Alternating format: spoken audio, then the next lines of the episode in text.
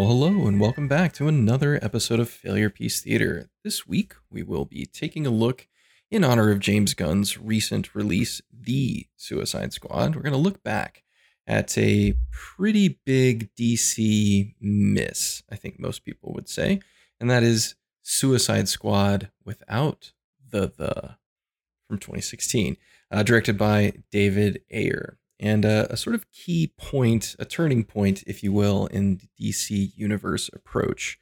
Um, so, uh, joining me as always is Catherine, my sister, and uh, I'm your amiable co-host Tim, of course.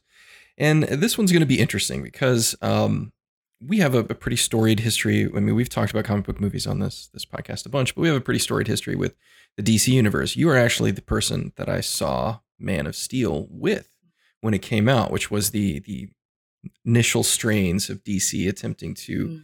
Christopher Nolanize the DC universe because uh, those had done so phenomenally well. Mm. Even though Dark even though Dark Knight Rises is seen as a pretty big, pretty big whoopsie by a lot of people, uh, it's fine. I, I don't hate that movie, but it is not one that I go to pretty regularly. Those didn't feel like a cinematic universe in any way.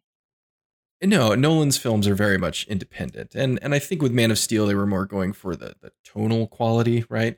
Oh well, people must like dark and gritty, dark and gritty, dark and gritty. You know, Marvel had very clearly established. I mean, you know, you could see the lines in this. You know, you could see the conversations in the movie studio boardrooms, right? Oh well, Marvel's going big and family friendly and jokey and silly. We're gonna go dark dark and gritty, right? Like that's what'll make us different. That's what will sell people on our universe. Like, I mean, this is all like CEO, studio executive candy, right? That's what they love. And so Man of Steel hits. Um, we walked out of that theater just laughing. Terrible. because just, it just was silly. It was a silly uh, movie. It's especially at first impression, it was just not at all what I wanted or thought I wanted out of a Superman movie. Let's let's put it that way.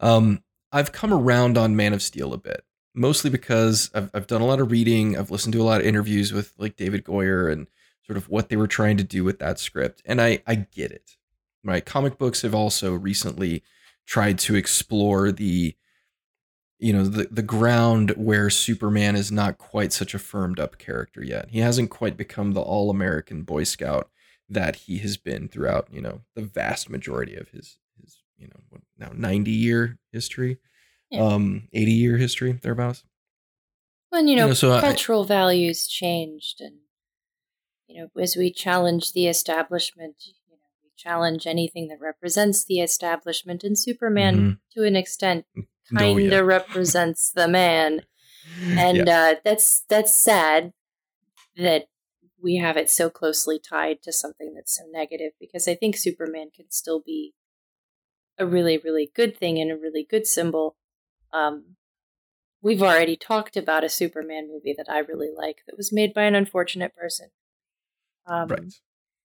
So going into it, you know, we already know how I feel about Superman. So I was bound to hate Man of Steel, and I hated Man of Steel.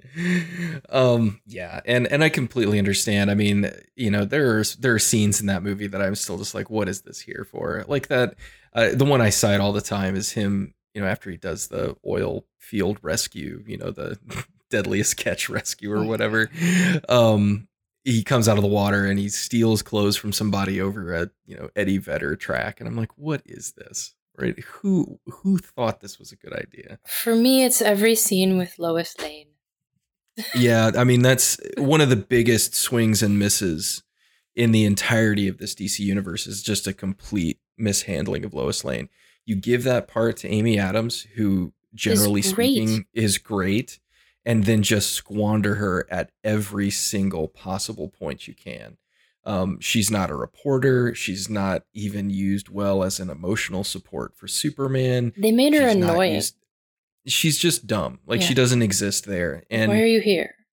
I mean, and I understand like part of the problem with Superman as a character is how do you scale characters with him, right? Like can't. Like it's it's just one of the consistent problems with storytelling. You always have to hobble Superman in some way, and they try to do that and still don't. Now, I will say I've I've come around on, uh, as I said, on Man of Steel. Like I, I enjoy watching that movie in its tiny little microcosm. Like I think of nothing else. It's not tied to any other Superman stories. If I do that, I can appreciate it for what it is. Even, you know, sort of Kevin Costner's more nihilistic take on Jonathan Kent, who's trying to protect Superman, not because he knows that someday he's going to emerge into the world and change things, but because he fears what humans will do to him, right? Like the the Jonathan Kent of the classic story, it's just preparing him for the inevitable step into who he would be. This Jonathan Kent, while he's ostensibly doing the same thing in Man of Steel, is doing so because he's afraid, mm-hmm. right? He knows that once people realize what Clark can do, the world, in his mind, the world was going to turn on him, and it kind of does, you know. So there's there's all these you know things there, but I kind of like the idea of Superman Begins, which is basically what that is um, it's just it should have happened much earlier, right? Like that should have been, and we've we've even talked about this sort of off, you know, Mike, just in our own you know, film conversations.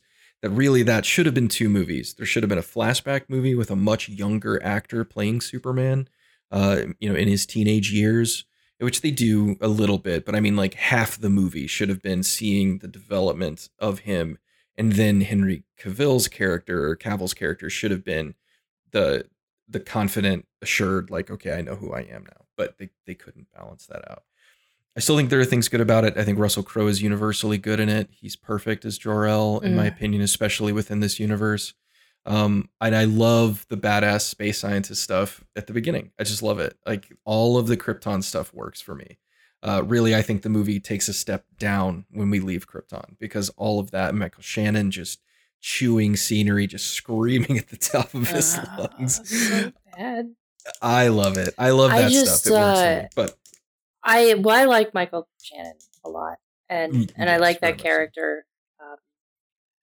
You know, I, I'm glad that they went there, and I'm glad it was something a little bit cheesy in an otherwise really dour movie.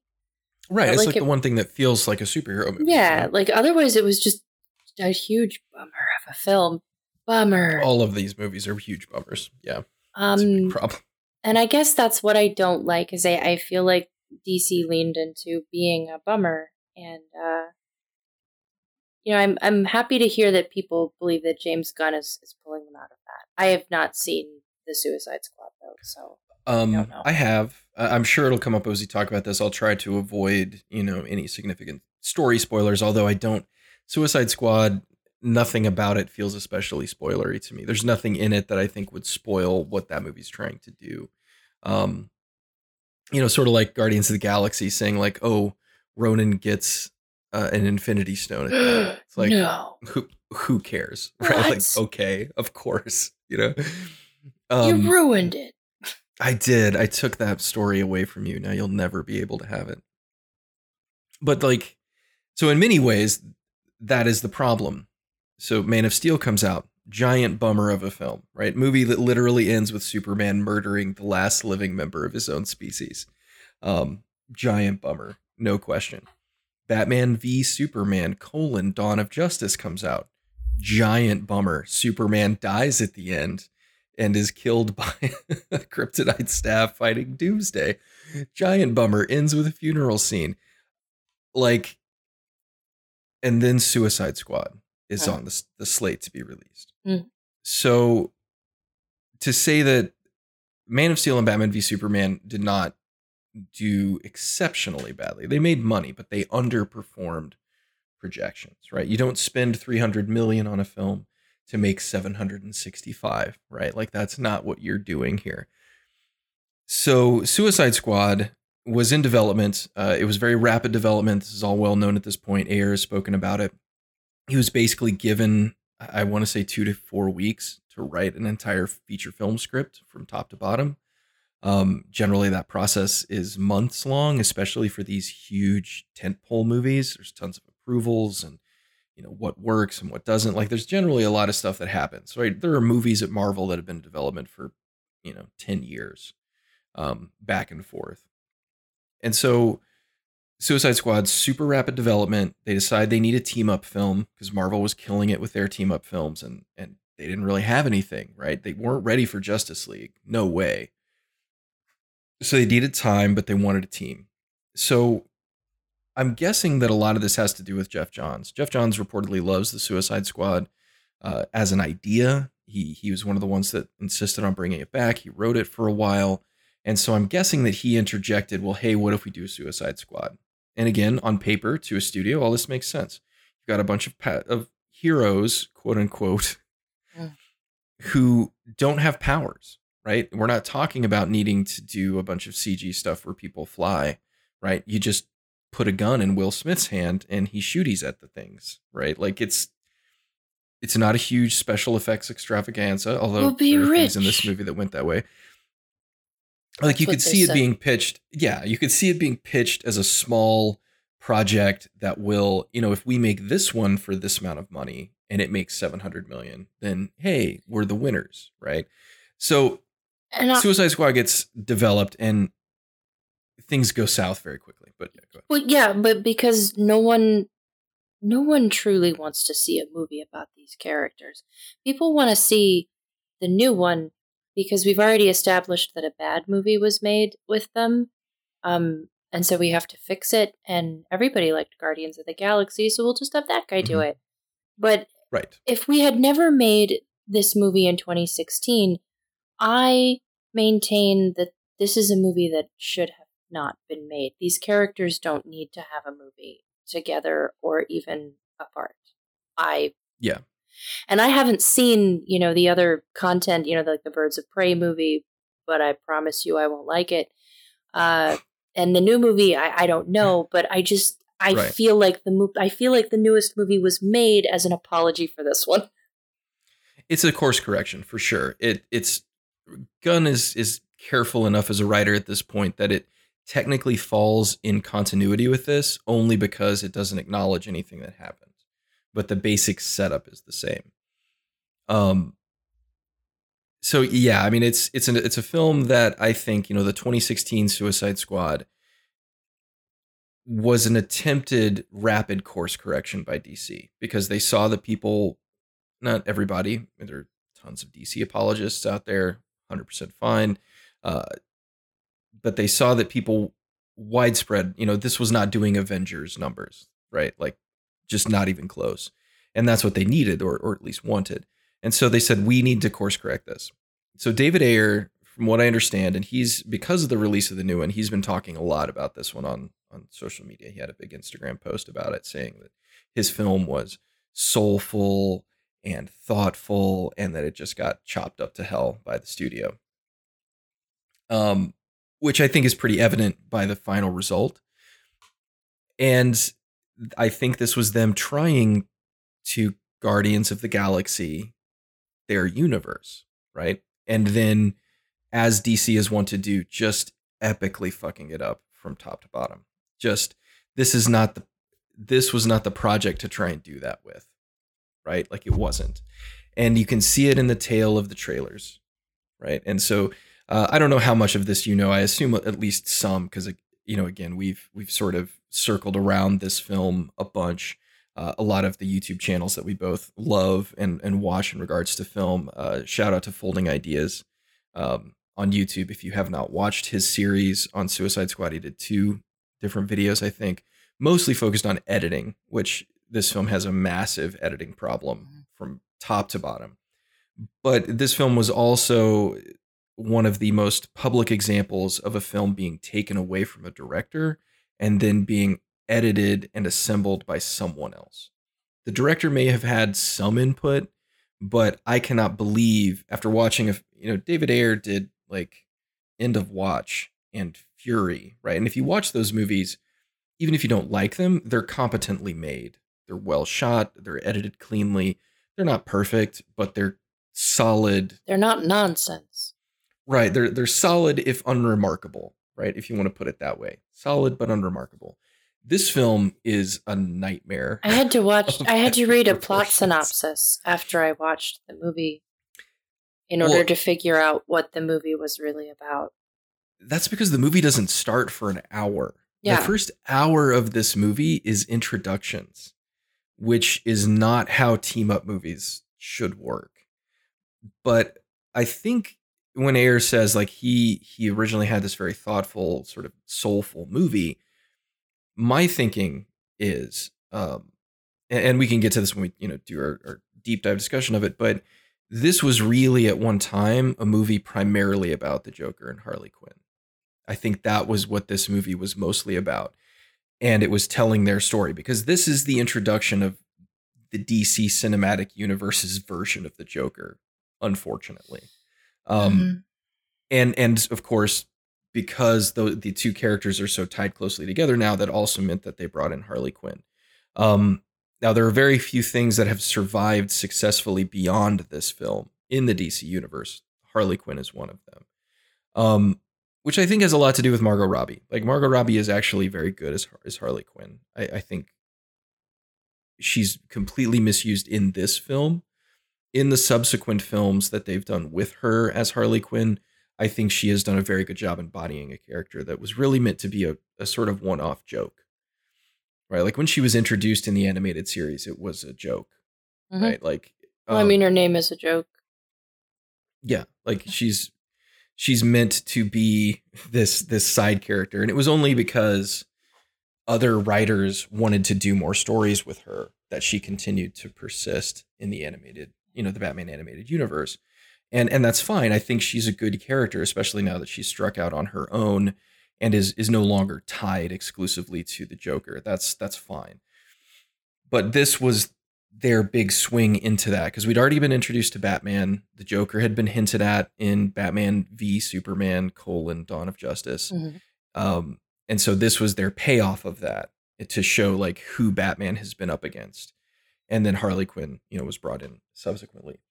And I think this movie was much more about them at some point. Um, of course, we see flashbacks throughout the film of Joker and Harley Quinn's, you know, really their entire the, the the entire genesis of their relationship from her working at Arkham to you know the swan dive into the acid bath you know all of that stuff is is is played out there but we get it in these little snippets. I have a feeling it was meant to be much longer.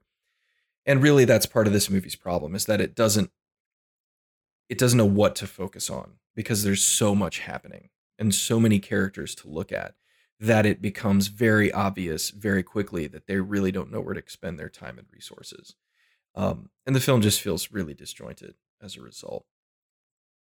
Um, I, I am sure we'll get into our feelings about some of the character work in this film. Mm. Um, needless to say, I I loathe Jared Leto in this movie. Um, normally, I loathe him in many in many movies. normally, I I I'm not a, big fan, but I don't hate him. I mean, I think he's no, a fine mm-mm. actor when sure when given the right material. Um, but I just. Mm, I'll be bold and just tell the truth. I really find all sorts of Joker related things to be extremely cringy since Heath Ledger's performance. Um, mm-hmm. Heath Ledger's performance was really cool, but kind of like what America did when they got a hold of uh, Fight Club um, they ruined it. Like yeah. you took a cool thing that was like, oh, that was a good, that was a good movie. Yeah. Uh, and then you ruined it. and now, like, you can't quote that movie. You can't wear merchandise from that movie because mm, cringe.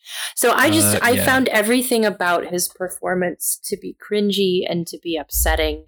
And just every moment that he was on screen just deeply upset me. So yeah, I'll have lots the, to say as we go on, but that's the thing just. That un- uh, yeah, the, the thing that unnerved me the most about him was we did a recent rewatch of The Mask, and I swear to God, it's the same that he is doing The Mask. I don't know if he realizes that's what he's doing. I don't know if Jared Leto, who is definitely a 90s kid like both of us, is just not remembering that character. But there are lines in this film as I rewatched it. I was like, oh shit, is he going to say, somebody stop me? You know, I feel oh like a God, big part stop. of it is that oh, man. the teeth. The grill yes. that they have him yeah. wearing. When you pop somebody's teeth out like that, it changes so much about what they can do. Yeah. I, I mean, it, it like this, it was bad just bad. But we'll we'll talk more about that as we. Right. Supposedly, I will say the grill was another backstory, and I think Ayer had specifically said this that Batman had had basically beaten him half to death and shattered all of his teeth. Like Joker didn't have any teeth left, and then had to have them all rebuilt. So it was supposed to be again this thing that I'm sure got mentioned at some point that. Well, it's also David Ayer's fascination with gangsters. Yes, and and we'll. that's why he has the tattoos we're jumping the gun a little bit, but yes, David Ayer took a very specific approach with Joker as a as as an what type of villain he is. Um, you know, he's not the clown prince of crime. He is basically Scarface with a fucked up mouth. like it's it's a very interesting approach. Um, I, I I don't know. We'll get there. But so this Suicide Squad was sort of massacred in post production by all accounts. Um, very famously, the rumor is that WB the the trailer that came out for Suicide Squad, which I'll admit I watched and enjoyed. It had uh, Bohemian Rhapsody in it, had a bunch of like really quick editing and snappy jokes. Um, you know that trailer came out, did very well, good reaction, got people excited. The problem was is that that trailer literally took every funny thing in the movie and spliced it together with Bohemian Rhapsody to make it look like a very different film than what it actually was. So people responded well to that tone. And supposedly Warner Brothers came in and said, "Hey, we're just going to try and redo the whole movie like this. We want to change the whole movie to this this concept." And at that point, you know, shooting was over. Ayer had shot the movie that he wanted to shoot, and you know, once it's in the can, it's in the can. So they did extensive reshoots to try and inject more humor into the film, which I think feels pretty obvious. Um, and ultimately, you know, instead of getting like I think this is kind of a Fant4stic situation, which is a film that I hope to talk on about here on one time as well, where I don't think the movie that Ayer made was probably very good. I really don't. It was probably not good at all. But it would have been better than this just because it would have been a single unified vision. Right? Like at least it would have had some sort of co- coherence to it. Whereas this movie is bad and incoherent and terrible, right? Yeah. The other one would have been bad, but it would have like, you know, sort of like New Mutants, right? It would have had its defenders who were like, I at least see what it's trying to do. But this one is nigh indefensible because it's terrible from top to bottom. Um, you know, we don't even really have to cover Rotten Tomato scores. Again, the interesting thing I wanted to point out is that it has about a 26% on Rotten Tomatoes from a critical standpoint, which is one of the lowest superhero films on Rotten Tomatoes. Not the lowest, but it's one of the lowest. But its audience score is 60% with over 100,000 ratings. Yeah. Now, some of that I'm sure is DC fanboy brigading, which is a, a very big problem. Uh, the moment the DC fanboys, this, the Snyderverse dudes come out to play, um, ratings are going to get skewed very, very quickly. So the fact that it's at 60 probably means it should be more like 30 or 40 but needless to say, people, you know, the folks on the street seem to like this a little bit more than the critics did, which I think is a bit understandable, but not by a lot. People but I think morons. it does. well, I think it brings up an interesting question of what what are superhero film fans looking for? And I think this film is evidence of the fact that for a superhero film fan at this point, I think many of them are simply going to be satisfied seeing characters that they recognize doing things that they expect. Be honest, like that's I, I really that's a lot of my motivation personally. I sure. don't like I love comic books and I like comic book heroes. So I already and I, I've done this for books as well, just just regular books. I divorce the book from the movie because I know it's never going to be like the book. And a lot of people, I guess, just don't do that. Um, and and no. they get very offended by you know changes that are made. But in general, I'm just happy to see characters I like doing things that I mm-hmm. I want to see them do. That's why you know I'm one of those people who was bummed out when in Man of Steel Superman didn't have a curl. I, that was like, oh, but I like the curl. Right. right. Um, that's silly. Nobody's hair looks like that. Yeah, I mean, you know, I, I fully admit that I'm as long as the movie is entertaining and I get to see those characters in the way that I want to see them, I, I will probably be content. That's why I like Thor. mm-hmm. It's not a great movie. no, no. Um, but they're they're fun, and and this one I I I appreciate that it attempts to be fun. Um, but it it just it doesn't get that right. It's wrong on so many levels. I mean, this is a movie that has Ike Barinholtz in it. Like, do you realize that? Like, why in the world would you hire Ike Barinholtz to be in your movie if if you weren't trying to be funny? But I, it feels more like a David uh, Ayer, Ayer choice to try and inject some kind of weird humor into it, but it's misappropriated at all levels. Um, so I guess you know before we get into the the things, any any sort of final thoughts on you know sort of the film as a whole before we kind of break it down. Again, I, I think we'll move quickly because this is a film that has been endlessly discussed, but I, I I'm excited to see your perspective on it. You know, given that you know I've been following all this stuff forever now, and, and well, I have my own thoughts. But I, uh, like I said, I I had to consult a plot synopsis in order to figure out what this movie, like what the arc was supposed to be. Um, usually movies make an impression of, you know, this was the beginning, this was the middle, and this is how it ended. And I just came away from the movie. I like it. It ended, and I just sat back, and I was like, "What happened right. in that what movie? Like what? Like what were the plot points again? And who yeah, was there's... in it? Harley Quinn was in it. I know she was in it. Will Smith was in it. What happened though? They were doing stuff. Things things occurred.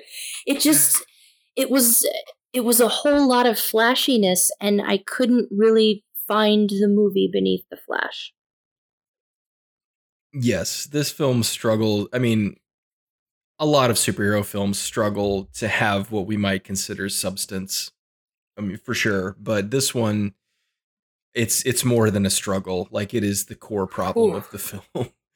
so so yeah, I mean, uh, I guess you know, dear listener, if you haven't seen the original Suicide Squad uh, from 2016, um, I, I honestly don't know if I would suggest checking it out. If you have an interest in seeing a film that DC would very much like you to forget exists, then perhaps. But you know, there are some things to like about it. I think again, Harley Quinn and sort of seeing where Margot Robbie's take on that character begins, even though this film has a tremendous number of issues with how she is presented. Uh, the middle section where they're kind of like getting the team together is is really problematic. Like, I mean, we can talk about male gaze and problems like that throughout most of these films, but this one is. Mm, um, what did I what did I see? Uh, somebody I heard discussing about it was like, you know, there was a production assistant who was definitely like running out there in between scenes to to pull her hot pants up between her butt cheeks in every single one of those. And and uh, and it's it's definitely true. Like it's just so so obvious. And the fact that that's kind of become the default Harley look now. Like that whole like, you know, daddy's little monster ringer tee hot it. pants and I fishnets. It. It's it's real rough that that became the default. Um, there was some some rough Comic Con cosplay, and I I like a I like attractive Harley Quinn costumes. I really liked her her more revealing costume changes in the the Rocksteady games. Um, oh sure, yeah, Rocksteady had some interesting takes on it. Yeah, I mean, you know, those were those were pretty revealing in general. Mm-hmm. Um, I mean, Poison Ivy's basically naked in those games. Yeah, I mean, she's, like she's wearing a, a prison shirt and she's covered in leaves, and it works. Yeah, because uh, that's that's her comic book look in a lot of the series that I Definitely I love her the recently, most in. Yeah. Mm-hmm. Um, so it's not like I don't appreciate that, but this just feels. it's a bit gross. It's, it's just kind of. It is. It's just gross. I can't. I can't really point out, you know, any specific thing other than I don't think this is something that Harley Quinn would actually wear based on everything that I've ever known about that character. Um sure. she would wear something flashy, she would wear something ridiculous, but I feel like it wouldn't be daddy themed. That especially, I don't know. Maybe that's mm. just for me. I've always found that kind of gross. Um, yeah, it's a weird place to be. And I don't want to see that on a on a character that I'm supposed to like. I guess because that just makes me automatically not like you. And that's a um, core problem with this film and, and Suicide Squad as a concept is that they're villains, right? They're being the whole point is that they're bad guys being thrown onto the frying pan with the intent that they die right? They want them to die so that they don't have to house them and jail them and feed them anymore. That's that's the joke. Um, it was also a place for you know John Ostrander to feed you know the the numerous ridiculous DC villains and all of and you know from all of the you know Harvey comics and everything else that they had bought over the years that they had retired and weren't using anymore. You could bring all those people back and then just have them get their heads blown off, have them get them ripped yeah. in half, you know, because nobody gave a shit and it was funny you know that was the point but this film wants you to see these characters as heroes by the end and Mm-mm. that's a very difficult line to walk um, because they're not and they never will be uh, that's one that's one thing that's james gunn's new film that's a, a line that it walks much much better than this one does which you know makes a ton of sense given what gunn's seeming what his expertise seems to be in terms of movies, which is making sort of lovable doofballs that are basically screw ups into characters that you kind of care about. And that's kind of the approach that he takes with the Suicide Squad. None of them are inherently evil, I suppose. They're all just kind of like misfit doofballs that get a chance to show that they can be okay. And and that's a better take on it than this, unfortunately. Um, all right, so let's get into the breakdown. Again, if you want to check this out, it's available in numerous places. I think the most obvious places on HBO Max, where most of DC's stuff is streaming right now. Um, and you can certainly dig into it there. Uh, I will say that uh, one of the biggest red flags for me that a movie is probably unsuccessful is when you put Will Smith in it and it's still not interesting. Because if there's one thing that Will Smith is good at, it is gaining people's that's, attention and being charismatic. That's actually that was my first and biggest complaint while watching the film. It's so um, bad. They sucked all the fun out of the Fresh Prince, and I mm-hmm. just mm-hmm. like I I know a lot of people don't like Will Smith for whatever reason, for like a variety of reasons. You know, sure. I guess too successful. I don't know.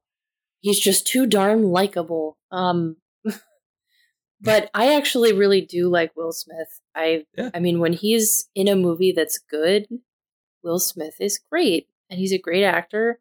Um and I was a big fan of The Fresh Prince. I don't know. I I like his music too. Sorry. Um well, when you when you look at the films that have failed with Will Smith in them, the first thing that every single one of them does is have some core element of the conceit of the character that makes him either unlikable or boring. Yeah. Um, iRobot, that guy is just pissed off at the world and he sucks. But you know what? You whole movie. still like Will Smith though.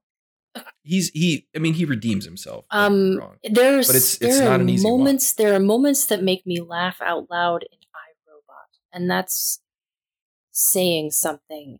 Um, sure.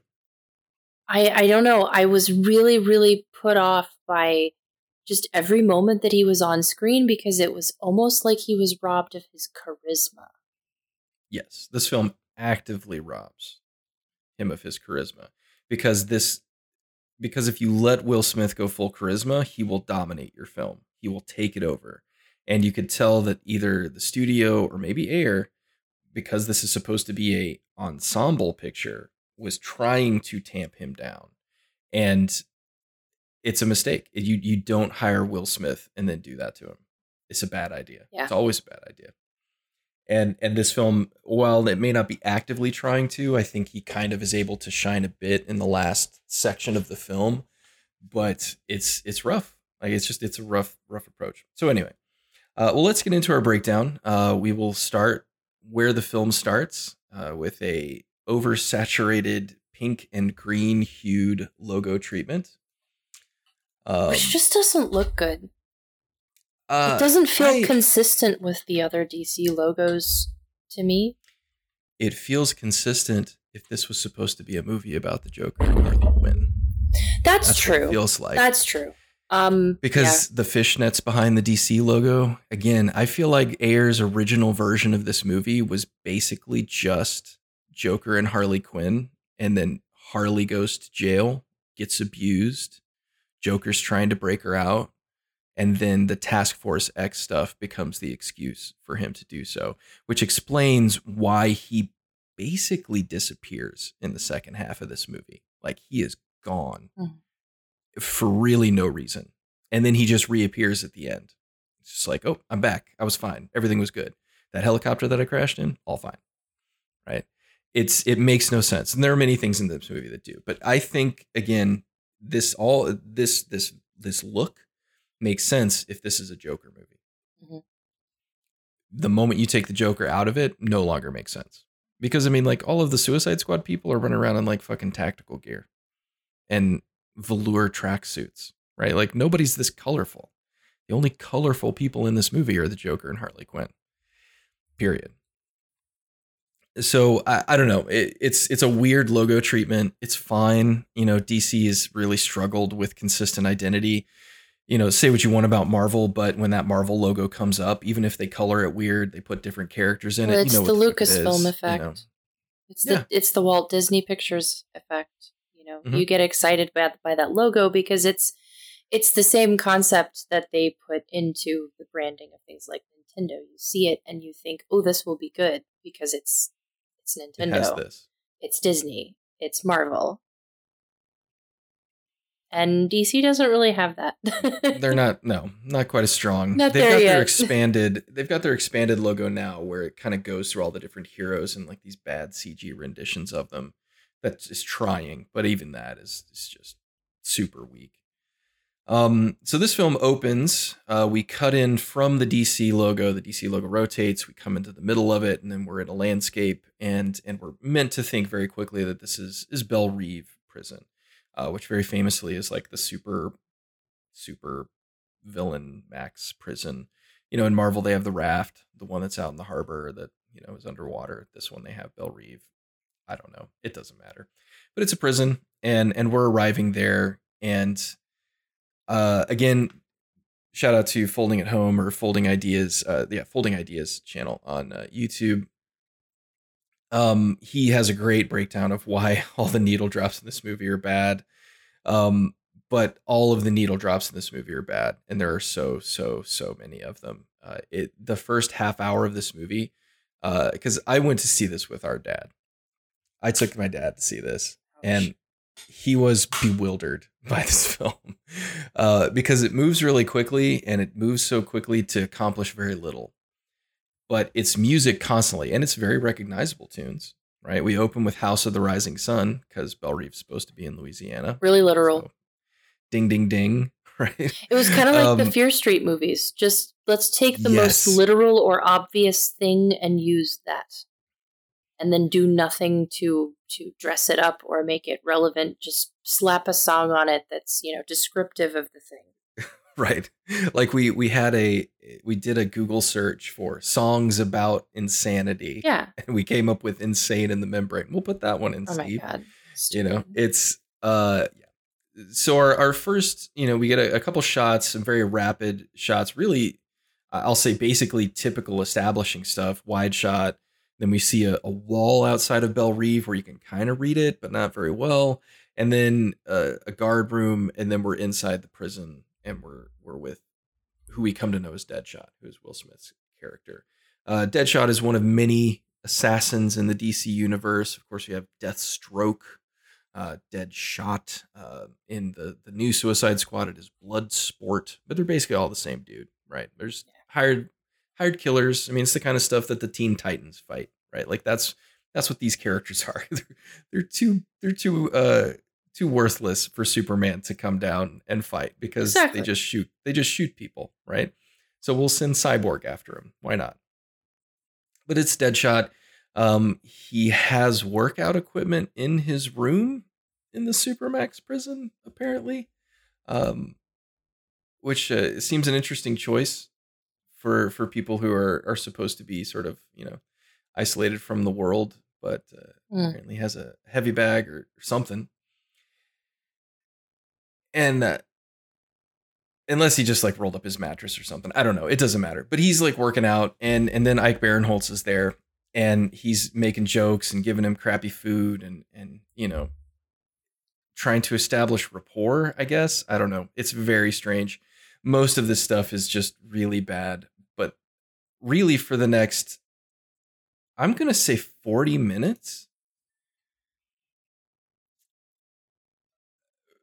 It's it's just establishing the characters, mm-hmm. right? So this version of the Suicide Squad is Deadshot, Harley Quinn, Captain Boomerang, Slipknot comes in later. Uh, the the Enchantress, sorry, uh, Killer Croc, and El Diablo, who I know is based on a character. I don't know if he's an exact comic book character. I think he's more like an amalgam, but I, I honestly can't remember. Um, and maybe like one or two others. Again, it's really hard to keep track, and most of them don't matter. So I don't want to spend a lot of time on it. But basically, we get Deadshot's introduction, then Harley's introduction, and then Amanda Waller's introduction. And then it's within Amanda Waller's introduction that we are introduced to all of the other characters. And then every character gets like a like title card on screen. Here's their like specific breakdowns. It it feels like a trailer.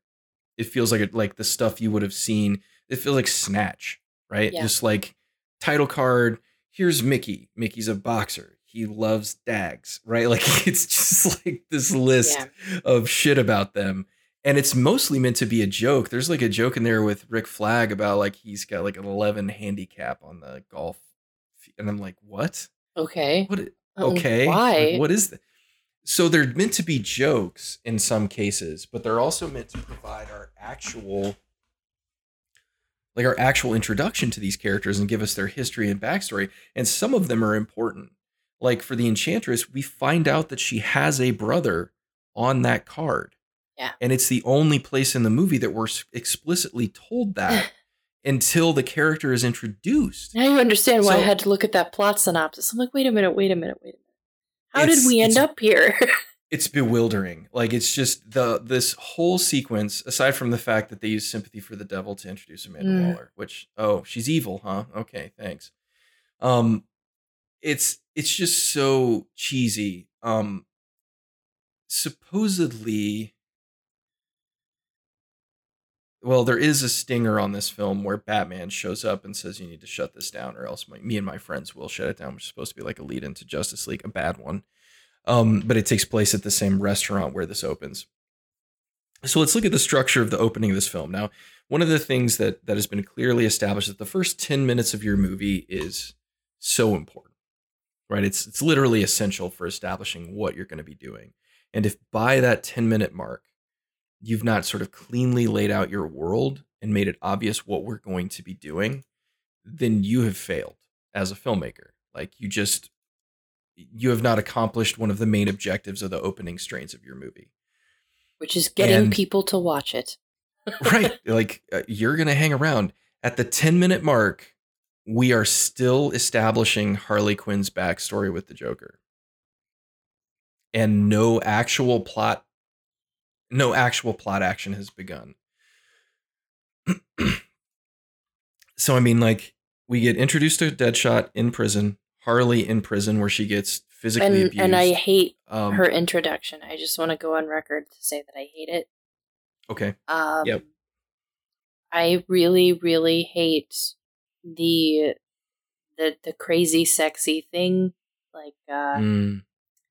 that's just a trope that's so tired and so not I mean I get it, she's supposed to be crazy, but they always pair it with that, you know, oversexed um, you know, kind of succubus thing, and I just don't get right. It. Uh, can we that do all, something else? that all women of of of certain dispositions are basically just nymphomaniacs yeah. as well, which you know. It,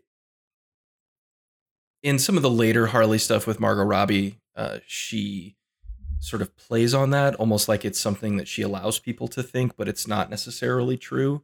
Um, one of the, I don't want to call it a joke in the the Harley Quinn film, the, the Birds of Prey film, is that she's kind of like fiercely monogamous, right? Like like crazily so.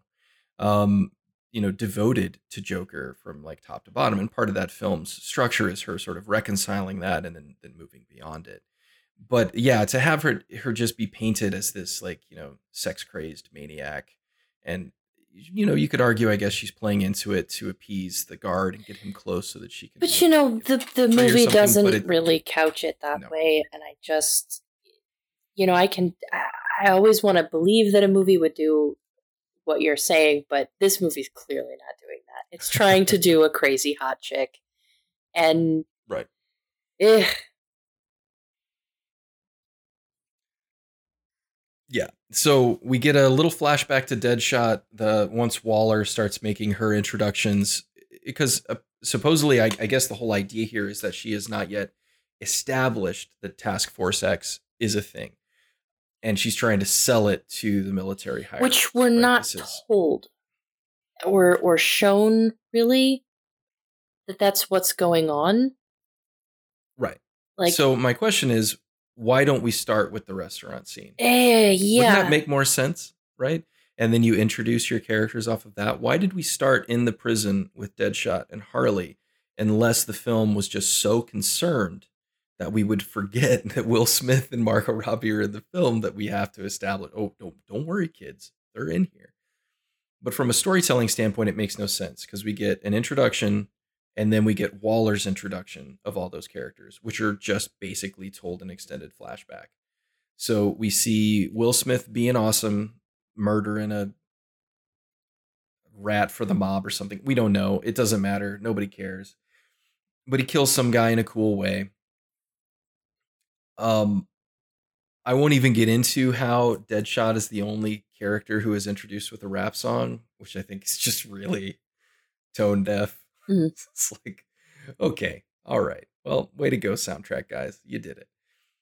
But so he's trying to do a job. Waller's narrating. It's very typical. It's not even that exciting. It's just okay. And then we get she does the same thing for Harley Quinn. She does the same thing for Captain Boomerang. We get a couple cameos. Batman's the one who catches Deadshot because he's out with his daughter.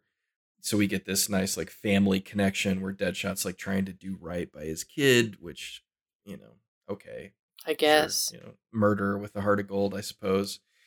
Uh it's you know, again, we and, want to talk about tropes. And we completely we completely devalue and and brush aside what could be if it was given the proper, you know, time and attention and care, a very powerful character growth moment by immediately going into it's Harley Quinn and she's scantily clad. Look, she's crazy and she wants to fuck everyone.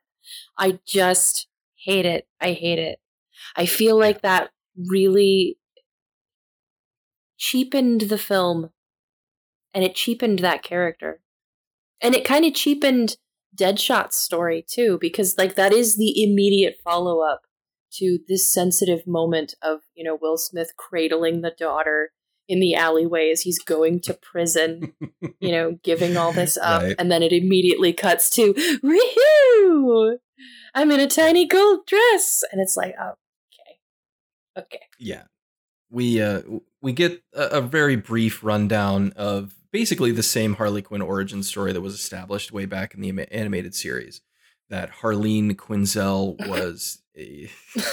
I'm just never not going to be funny. I know, I know, I know. Was a, uh, a a psychiatrist at Arkham. She started working with the Joker. The Joker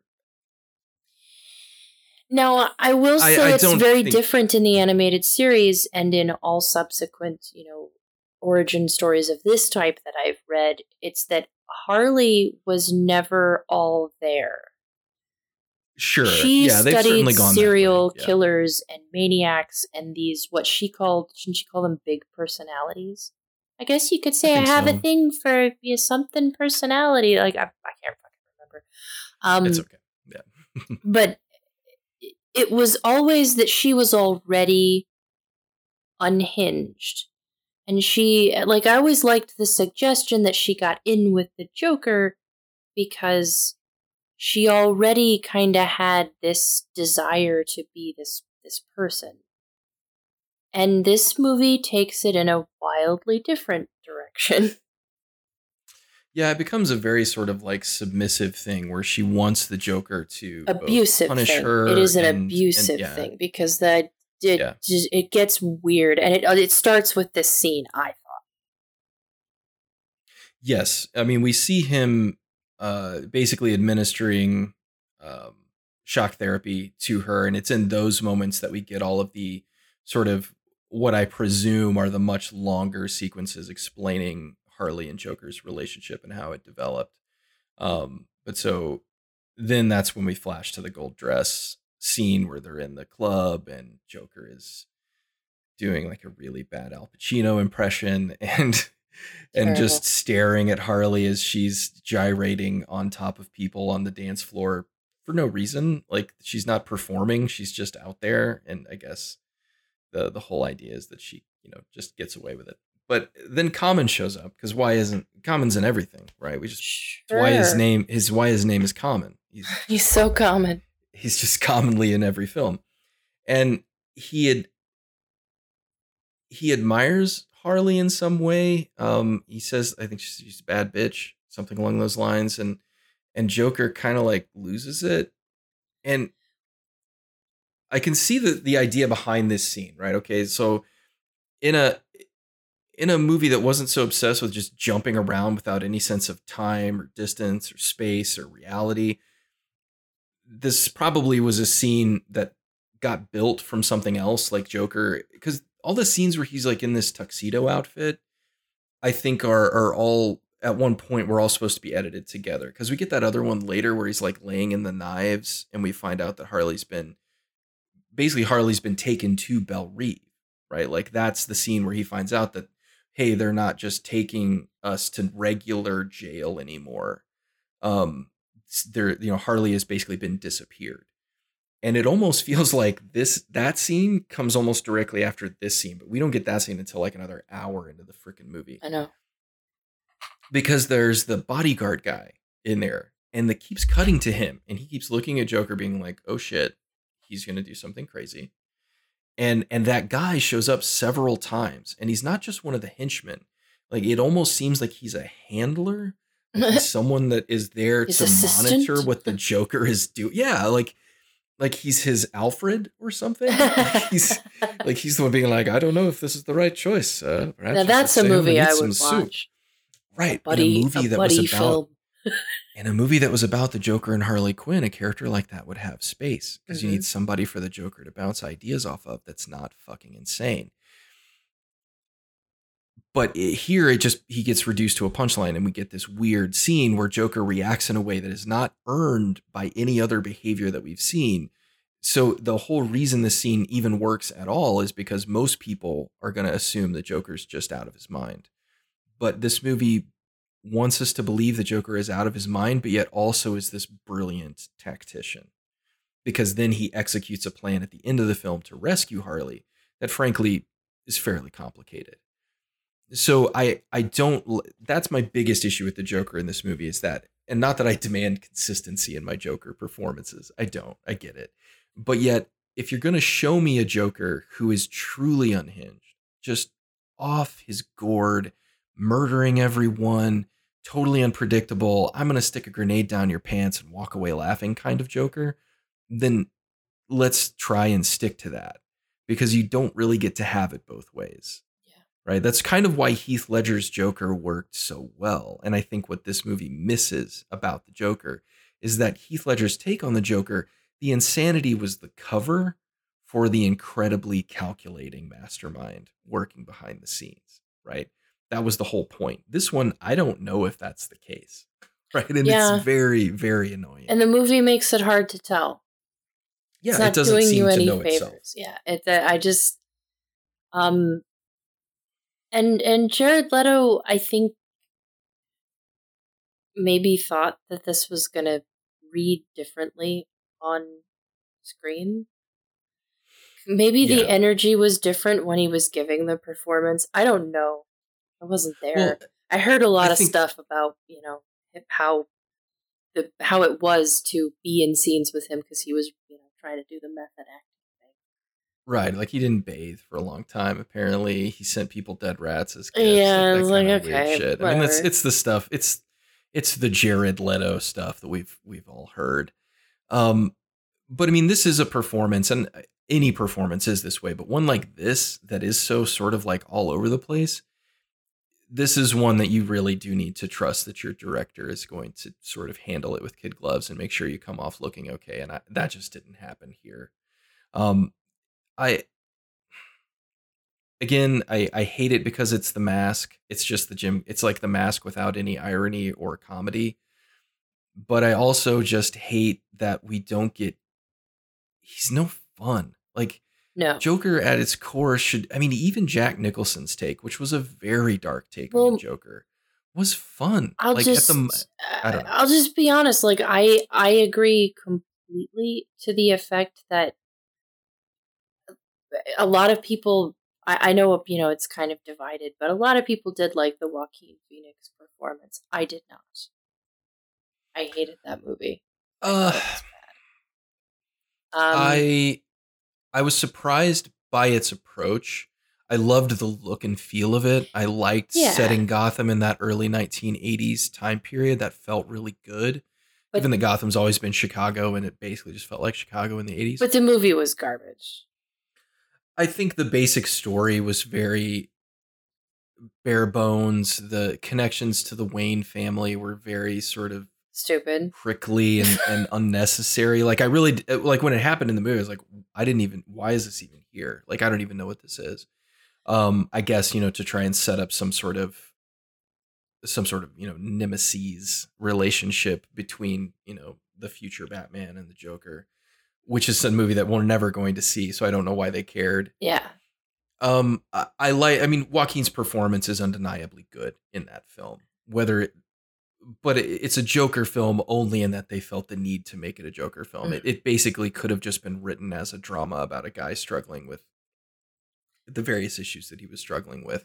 And then at the end, just, you know, somehow gets a bit of fame and then just fucks it all up.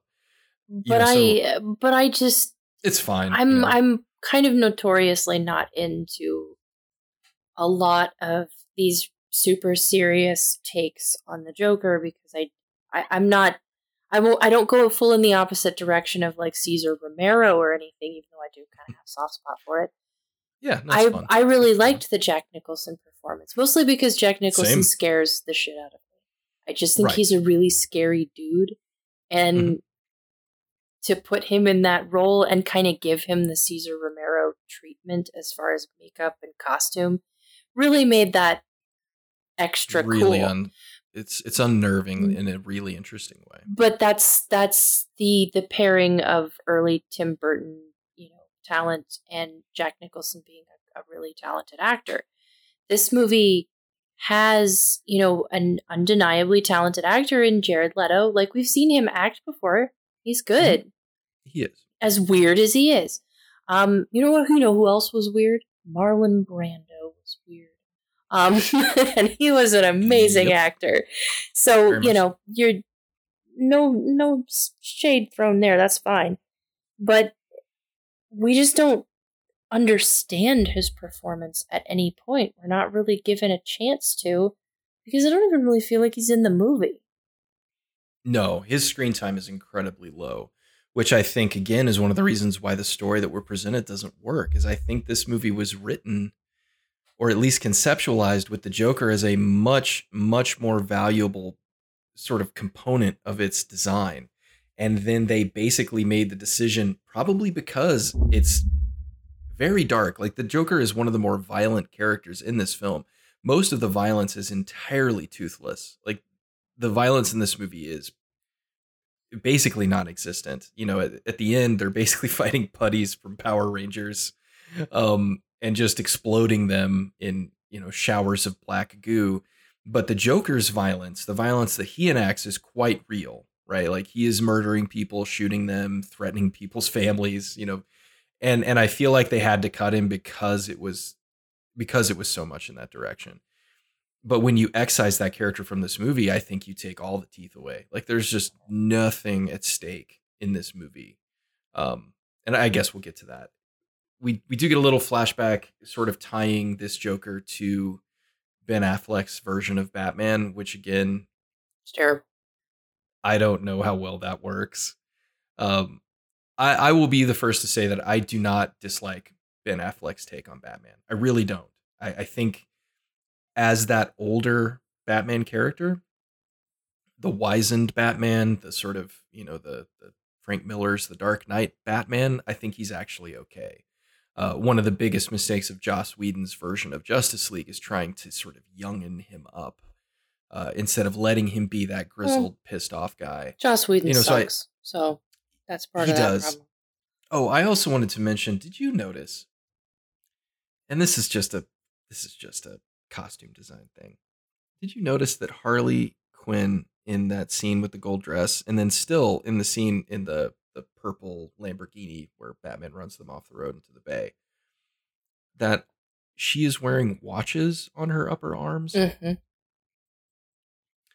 Is that a thing? Is that something that has cultural like I've I've missed to be like, oh um, yes, of course, it was, on the upper arm. It was really cool and fashionable to wear those uh, stretchy watches on your sort of mid uh, arm, like your your. Are we talking like swatches here? Like Kinda, but like, like the, the gold, the gold stretchy ones. That was that was cool for a while to wear them kind of high up, you know, above your wrist. But to wear them all the mm. way up on the arm was was uh, interesting. Yeah, it just it, felt weird. Um, they wore a lot of jewelry. This movie is very over costumed in some ways, and then under costumed in other ways, and it doesn't hang very well. Um, in general, just the look of the movie goes back and forth too much to being really bland and uninspired. Everything from, you know, the costumes to the shots themselves to the, you know, the way the actors are positioned to being really bombastic and over the top. And that was also really kind of off putting because even, especially in this opening where it's going back and forth between like Harley and Amanda Waller, Deadshot, and only one of those things is interesting to look at. And that sucks. so I, I wanted to talk a little bit about the balance of the character cards, right? Because that's that's really what we're getting as a character card with a flashback set mm-hmm. or set of flashbacks. So Floyd Lawton is introduced. His character card hits at five minutes and 20 seconds, and then he is exiting at nine minutes. So he gets basically three and a half minutes of backstory. Harley comes in immediately after that at uh, nine minutes and a couple of seconds for her introduction and lasts until almost 15, 16 minutes. So she gets a six and a half minute introduction compared to Deadshot and then we get the rest of them very quickly because the next one, of course, is Captain Boomerang. He gets less than a minute. what else are you could have said? Uh, yeah, who cares? Who has boomerangs? Who gives a shit? Uh, then we get El Diablo, who gets a little bit more time because they have to explain that he murdered his family um, to set up why he doesn't want to be a member of Task Force X, but goes anyway, I guess. And interspersed in all of this, you get the guards going around to introduce us to the characters that they apparently didn't have time to film flashbacks for. So that's where we get introduced to Killer Croc, who is just being allowed to live in the sewers of the prison, which. Well, I mean, that fits with some of the things about Killer Croc that, I mean, that, I guess that's fine. But what sucks is I kind of like Killer Croc, and mm-hmm. Uh, why even bother putting him in the movie? yeah, the Killer Croc doesn't belong in this film. There's no reason for him to be in this film. Um, he doesn't do anything. He has absolutely no bearing on the ending of the film other than he can swim underwater and go take the bomb. Like that is it. Um, but you know, give one of the nameless soldiers, give it to Scott Eastwood, Clint Eastwood's kids in this movie. Let him be the guy who swims down. Just give him some scuba gear. Who gives a crap, right? Like it's just it's so pointless. And and I agree, Killer Croc uh, again because we grew up watching the animated series, and the animated series really had a lot of great Killer Croc stories and did a lot to build that character and do cool things with him, much like Clayface, which I think I don't think Clayface would even be a thing that anybody cared about if it wasn't for the animated series. Mm. Um, but yeah, he's he's pointless in this film. We don't really get an introduction. He doesn't get a backstory. He barely gets an explanation from Waller because guess what? He's just a guy who looks like a crocodile. He's mm-hmm. a what did what did Dan at Folding Ideas say? He's a, he's a linebacker with a skin condition. Mm-hmm. Like like that's it. So yeah, they didn't even really do anything visually fun with Killer Croc, and you can do some no. some really cool depictions that go from from monstrous to even kind of kind of cute. I don't know. Mm-hmm. I really like yeah, that there's character. a lot of ways you can represent that character, and and they just don't really do anything interesting with it. You can tell they had a mandate to try and make it look real, which again, I want to I want to see in what universe a man who looks like an alligator can never look real, but whatever.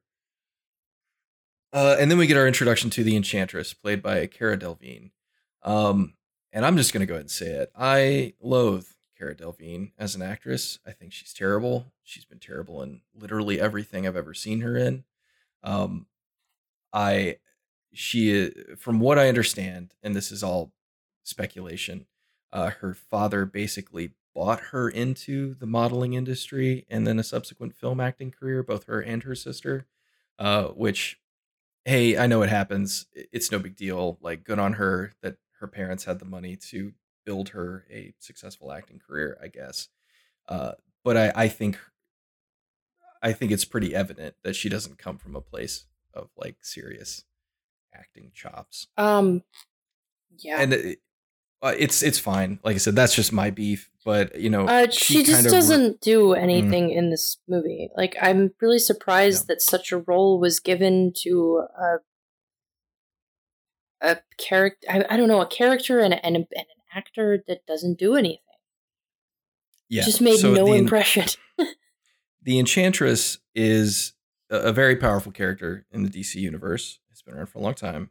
Mm-hmm. Um, but in this film, she's inhabiting a archaeologist, an archaeologist who apparently picks up ancient artifacts and then immediately breaks them on purpose, um, as you do, right? I mean, that's sort of not rule number one in the old archaeology code. But she becomes possessed by this ancient spirit known as the Enchantress, and and is really the only person of significant power on the team. Um, and again, we're being introduced to these characters as Amanda Waller is pitching to the military, or the government at least, that we need this team. And and these are the people that she's lining up to say here's the group that we think we would use. And so the enchantress is the only one that has any real supernatural ability at all right? I mean again we're talking about captain boomerang. Um and so we're then introduced because she has it with her at the meal the i guess they're playing on the idea that the enchantress is like a nuclear bomb and so you kind of have the football with you at all times so she doesn't go off but the way she's being controlled is by she has possession of the enchantress's actual heart. And by damaging the heart, she can control the enchantress. And then that's how we get our, our Rick Flag introduction, who in the comics, Rick Flag is like the good guy. He's the only good guy who is there to. And in like, the movie, the movie makes a vast departure by making him suck ass. He does suck. Um, I I don't like Joel Kinnaman either. I really, um, really enjoyed him in The Killing. I thought he was fantastic on that show. Uh, sure, because he was playing a smarmy, sweaty, kind of greasy dude, and he, apparently he can do that really well. I don't, I don't, I don't buy him as a hero or as an everyman the new uh, Suicide Squad handles him better. I liked him better in that film, but this film, I don't think. I, again, I imagine he's a character that there's a lot more really interesting stuff that was just left on the chopping room floor. Like I cannot tell you how obvious it is that all of these scenes were filmed with the intent of them being played out as scenes. And instead, what happened is they've all been cut together in these little bite sized chunks and thrown into this single Amanda Waller speech. Because we are now 25 minutes into this film, and it has just been Amanda Waller telling us about the characters. That's it. That's all that has happened. No plot, no understanding of what this team is going to do. Just here is a person at a table telling me about people. Right? like I don't even I mean I don't even want to get into the mechanics of show don't tell because it's a film you can show, but that's this is the closest to having like a student turn in an essay where they basically just told me about their trip to, you know, there's no movement. Shores. Like the film's not Nothing's moving happening. forward. It's just yeah. it's just in this one place, and we're learning about things that have already happened. And so here is my biggest central problem. Well, we're, we're told that Rick Flag and the Enchantress are in love, or he fell in love with Dr. June Moon, and by, you know, basically the Enchantress at the same time, but very, very quickly, and we don't really understand it. And so then we get ostensibly Amanda Waller comes to Belle Reve to sell these people on being a part of her team. And then we don't see much of the negotiations, and we really don't see most of them agreeing to be involved. yeah, we never really see the end of that. right. Like, again, I feel like these are scenes that were probably filmed where Amanda Waller is convincing these people, you have to do this or else, you know, you'll die. Now, in the comics, the, the conceit is that if they choose to participate, they get 10 years taken off their sentence. Like that's And that's also thing. in this movie, but it's just it seemed like blown right through. Right through.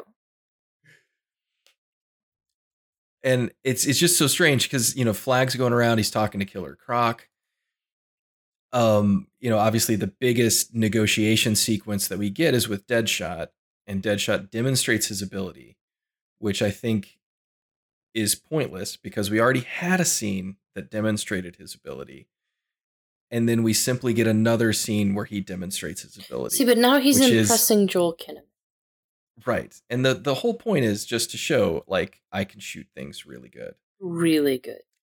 And it's a cool scene, but we had the other scene and we don't need this one to do it again.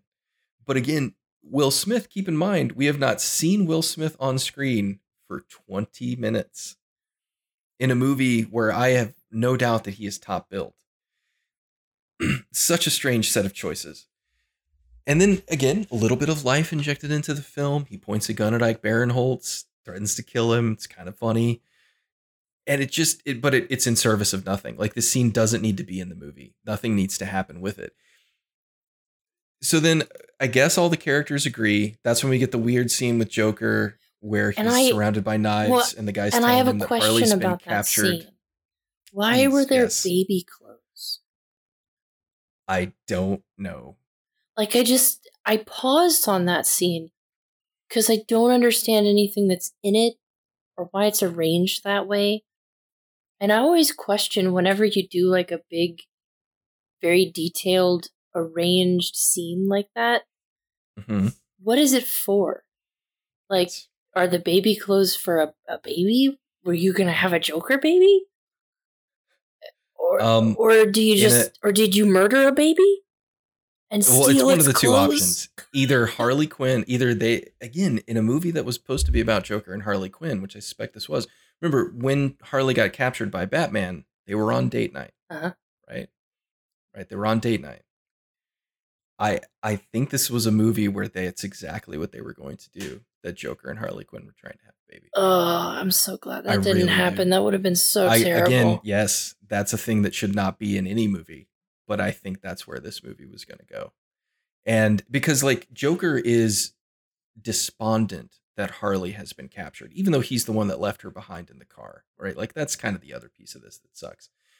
He's the one that left her behind in the car, knowing that she couldn't swim, allowed Batman to catch her, and now she's gone. So I, I again, this is all supposition. I have no idea, but this movie's such a mess. I have to imagine at some point somebody thought about the arranging and structuring of the scenes at, at one point in this process.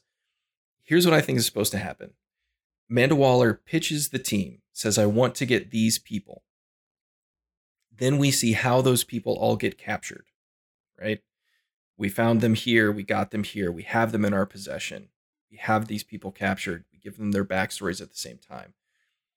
Harley Quinn gets taken from Joker as they're making this crucial decision, right? Because now when you think about the scene with Common, okay, because this is what this is what triggered me to this. When you think about the scene with Common, Common looks at Harley and says she's a bad bitch, right? Sexualizes her, and Joker fucking loses it. Like, oh yeah, she's the fruit of my loins. Key line. She's or the fire in my loins, right? Nobody talks about loins unless you're talking about babies. Sorry, just doesn't happen.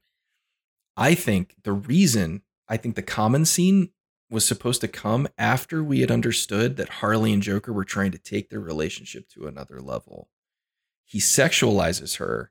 Joker's starting to think of her as a mother, and that's why he kills him. Because he is actually degrading her back down to a common woman or whatever the Joker might think. I don't know. But I, I really do think this movie was going to explore Harley and Joker having a much deeper relationship. I do. That's gross. And and it's just wrong. Like it's this just the wrongest take that you can like I hate be, the way the movie is, but I would have hated that I mean, I I feel fairly convicted about this at this point that or I feel a lot of conviction that that's what they were going to do with these characters. And it's why Joker is so desperate to find her and get her out of that circumstance. I'm not going to say that she was supposed to be pregnant already. I think that maybe would go too far, although it's possible but I, yeah, it's just well, it's such a weird choice. Just because, in in the interest of playing devil's advocate, I'm going to go the opposite way and say the Joker murdered a baby and stole its clothes. I'm also fine with that too. but it is it's it's a really weird thing, and it's obviously something. Again, you don't you don't dress a set like that without purpose, right? Like one yeah. of my favorite examples of of like the type of things that go into a production designer's mind when they're dressing a room like this if you go watch uh, Green Lantern with Ryan Reynolds, and we've talked about this before, I think, but like, you know, if you look at the kids' room in there, there's like 17 Rubik's Cubes. Because it's like, we need to make this look like a kid's room kids from any like angle. These. So, so any angle you shoot from, there's a Rubik's Cube in the shot so that you know, oh, he's a kid, you know, it's, it's like, you know, you, they, even if it's dumb, they, they've done it with purpose. And this film feels like that's the um, I also kind of thought once I started thinking about this, there were other things that popped out of me. But I almost thought that Joker had moved all the knives into the room to kind of like baby proof their apartment. like that's why they were all in there. Is he was like, oh, we got to get this out of here for the baby. Uh, it's so dumb. It's just the stupidest choice. But I, I, you know, so we're going through all these negotiations, right? So they're setting up the team for something, and that team includes the Enchantress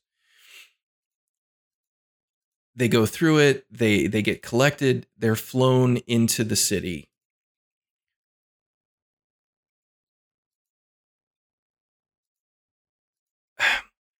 I just i have issues with the timing of this film okay? Because the team is being assembled amanda waller is involved and then they then the enchantress escapes right? So that's kind of the big point. And I love the fact that the enchantress escapes off screen. We don't see it. It's communicated through radio broadcast to Amanda Waller that she has run away. But in essence, the enchantress escapes. She releases her brother, Incubus, I believe, from his uh, his his prison or a similar jar. prison and and then he begins unleashing havoc. Then then flag with flag without the team without task force x goes in to the city to fight incubus. And then enchantress escapes and hooks up with her brother. And then they call task force x I don't understand this. So they didn't have a mission for Task Force X, but they just wanted to have them ready to go. And then one of the members of Task Force X goes rogue and becomes the person that they have to go after. But the mission that Task Force X has in the city is not to fight Enchantress. It's to, spoiler, is to get Amanda Waller out. So, how did Amanda Waller know that she would need a team to get her out of the city when when one of the members of the team that she assembled goes rogue and creates the problem in the first place? Yeah like it doesn't make any sense. It's it's a movie that feels pointless as you're watching it happen. Where you're just like this this was all for naught and I will watch it play out now. Um and that that's never a good sign when when your audience realizes or hopefully realizes that your plot has just sort of crapped its own pants. yeah, I mean, I guess it's like Flag and and Enchantress are just kind of hanging out in the city, and then Enchantress like escapes briefly, gets her brother out. But I mean, none of this starts happening until 45 minutes into the movie. I mean, we're 45 minutes into a two hour film before the quote unquote plot begins. Yeah, I've already lost consciousness. It's I don't know so, what's going on anymore. it's so bad. Um, you know, they try to intersperse some action and stuff, but it's it's all just um uh, now, I will say one thing that I, I've heard is that because you may notice if, if you've seen uh, the Justice League, the, the League of Juice, is that Incubus looks a lot like Steppenwolf. He's got like some big horns on his head. He's got kind of weird glowy armor stuff. And so the the the story that I have read is that originally it was supposed to be Steppenwolf that Steppenwolf was supposed to be the villain of this film. Because technically, he gets summoned at the end of Batman v Superman. That's what draws him to Earth. And then he was supposed to be the big bad here. But then, when Batman v Superman tremendously underperformed, they didn't want to tie it to that movie anymore. So he became Incubus. And, and now, upon done. reflection, that really couldn't have hurt. it wouldn't have yeah it wouldn't have made any difference you know and and so i think all of this was created after the fact like all of i think it was just supposed to be steppenwolf fucking stuff up in the city like he it was his glowy light in the sky that was going to be causing problems mm. not the enchantress's glowy light in the sky and I think they just had to rebuild it at the last minute, which is why most of the Enchantress's scenes are lit differently and shot in like really nondescript locations. And it's it's just dumb. Like all of it's dumb. All of these things are stupid. It's I, I think it it's the last giant blue glowy light in the sky as villain in the superhero world, at least so far. Um, because at that point it becomes such a joke that people finally were like, this is kind of a dumb thing. You know, why are we all fighting giant blue glowy things? why can't we fight, you know, people and stuff? But yeah, man, it's so the movie ostensibly begins at the 45 minute mark. But so, okay, again, I, I just I want to point out the timing of this. So Rick Flag was with Enchantress in whatever city Amanda Waller's in. I know they say which city it is. I don't give a shit. It doesn't matter. Yeah, I don't know where He's any of this is happening. There's no sense of geography America. whatsoever. Okay, so that means that Rick Flag, who was in the city where Amanda Waller is now trapped, he was there with Enchantress. Enchantress escapes, but Rick Flag and his team are still there in the city. But Amanda Waller, to get out of the city because there's so much danger, Rick Flag flies back to Belle Reve, collects Task Force X, flies back to the city where Amanda Waller is being held with her express instructions to rescue high ranking, high value target, whatever. Why didn't Rick Flag and his elite team of heroes just go ahead and extract her? Because when they get there, everything is worse because they've been gone for so long. This movie makes no sense. It needed to Everything get worse. about it is dumb. Everything needed to get worse. It had to be the worst it was going to be so that they could go in and it, everything would suck.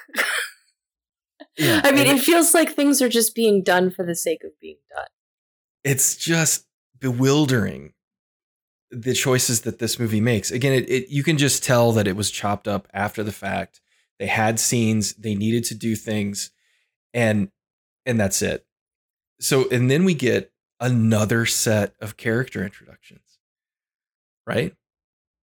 Because we get reintroduced to every character we've seen. Captain Boomerang like pops out of a bag and starts punching people. Harley Quinn changes clothes in front of all the boys and then goes, "What was that weird? I don't, I don't know," which is also just so gross. And then we get reintroduced all our characters again, and and the core concept of what's going on. And then Slipknot arrives, and you know what Slipknot doesn't get? A cool title card with all his powers, all the cool shit he can do. Because who cares? Which tells you immediately gonna die. What happened to this dude? You're dead. You're the one member of the Suicide Squad that's gonna die by the end of this, uh, because we didn't bother introducing you. And it's just it's such an obvious thing where like whatever trailer company built those little introduction sequences, they didn't film any of that for Slipknot because again, I'll bet you anything that this was supposed to be the first place where we really saw any of these characters interact with each other post the negotiation scenes in some kind of linear time. And mm, it just, I don't know, it doesn't work. None of it works. Nope. But we get a great needle drop for Seven Nation Army because we're building the army. Hate and it. we get, and then we get Slim Shady because, hey, check me out. Look at me. This is who I am. It's oh my god, dude, they're so bad.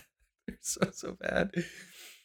Uh, but yeah, so everybody, you know, gets their shit together. Captain Boomerang puts on his trench coat. I guess just uh and then they all get on the plane and they fly to the city and then they immediately get shot down and everything goes to hell. But not before we get one more character introduction. And this has got to be one of the clunkiest character expositions I have ever seen put on film. The character walks into the plane. Rick Flag points to her and says, This is Katana. She's my right hand man. She's going to be with me every step of the way. And if you cause any problems, she's going to use her sword to cut your effing head off. And if you're concerned, I just want you to know that this sword also collects the souls of its victims. I I I laughed so hard in the theater. it's like, wow. Like this got to be a reshoot. Must be. Where they had moved Katana's introduction to much later in the film and they just had to have someone literally explain who she is and what she does. And then even though the character just told us absolutely everything we need to know about her while she's making her superhero pose at the end of the plane, we still get a flashback where it shows her killing dudes and taking their souls into her sword. It's so bad. My um, God, it's just and just what a what a horrible treatment of that character. oh my God, yeah. So just why even bother? Why bother putting her in the movie? Like she doesn't really serve a function again as far as i can tell, pointlessness is just it's ramping up at this point it, it, it's heading to that toward that one hour mark and you're just like wow. Just all the decisions that are being made are are for nothing. Right we get a little conversation between rick flag and deadshot where they argue about the difference in their line of work right? Like you kill people i kill people what's the difference? And he's like i don't take it for money and you know it's fairly standard stuff maybe part of a larger more interesting conversation that doesn't again go anywhere. But then they're immediately shot down by something. Um i don't know if it's ever explained who or what shot them down. It's just bullets um that shoot them down. It's not like a magical super beam from the sky or anything. But so everything immediately goes to hell. Everybody nearly gets killed and then they just start walking down city streets and that is the next oh 20 minutes or so of the film is them just walking around and nothing else and and I, I we get the we get the expression of well, the whole thing is that they've got bombs implanted in their necks. This is another plot point that it, it's we're told what happens. It's dumb, but if they disobey, then they blow the bombs and blow their heads off. And so, guess guess who gets his head blown off? Is, are there any questions? Uh, it's, yeah, it's definitely going to be Slipknot because you know we didn't need him in the film. I felt so bad in retrospect. I went back and watched like some cast interviews and stuff, and Adam Beach, the, the actor who played Slipknot, is there. Who's a great actor. Like he's been around forever. Fantastic um, Native American actor, and I felt so bad because he's sitting on the stage like with the rest of the group. Like he's there, you know, he's Will Smith, Margot Robbie, Joel Kinnaman, and then there's Adam Beach, and I'm like, dude, you're in the movie for literally four minutes.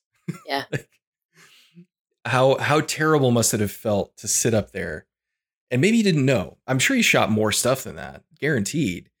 But after he had seen it at the premiere, I mean, did he just go like, "Wow, why did they even pay for me to go on all these press tours? I'm not even in this. But this. I'm so glad that they did. Easiest money just, I've ever made.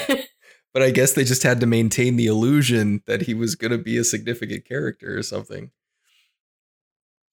But yeah, so all of these characters walk through the city seemingly without purpose with a bunch of other special forces guys.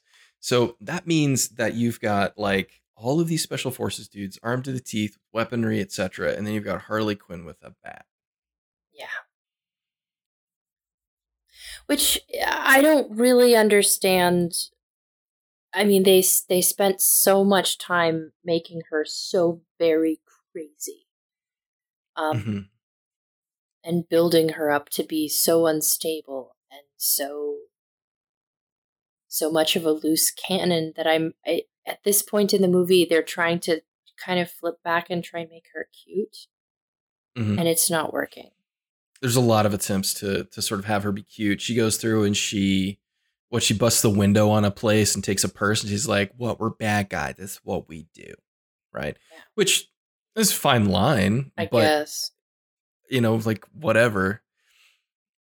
So we get a big action sequence in the city uh, where they're fighting the putties, and I don't even know, man. Like, there's some cool Deadshot stuff in it. There's some cool Harley Quinn fight stuff in it, but I just I don't.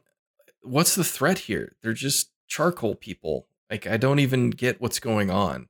Uh, I guess we're shown because they do all these fighting, they fight all these things, and then we're shown after they fight them what they are, which is people that have been like converted by, you know, by her stuff. And the the whole point is that Enchantress is trying to kidnap Rick Flag because either she loves him or she hates him or she knows June loves him. And I, I don't. It's just so weird. I, I don't know. It's all pointless.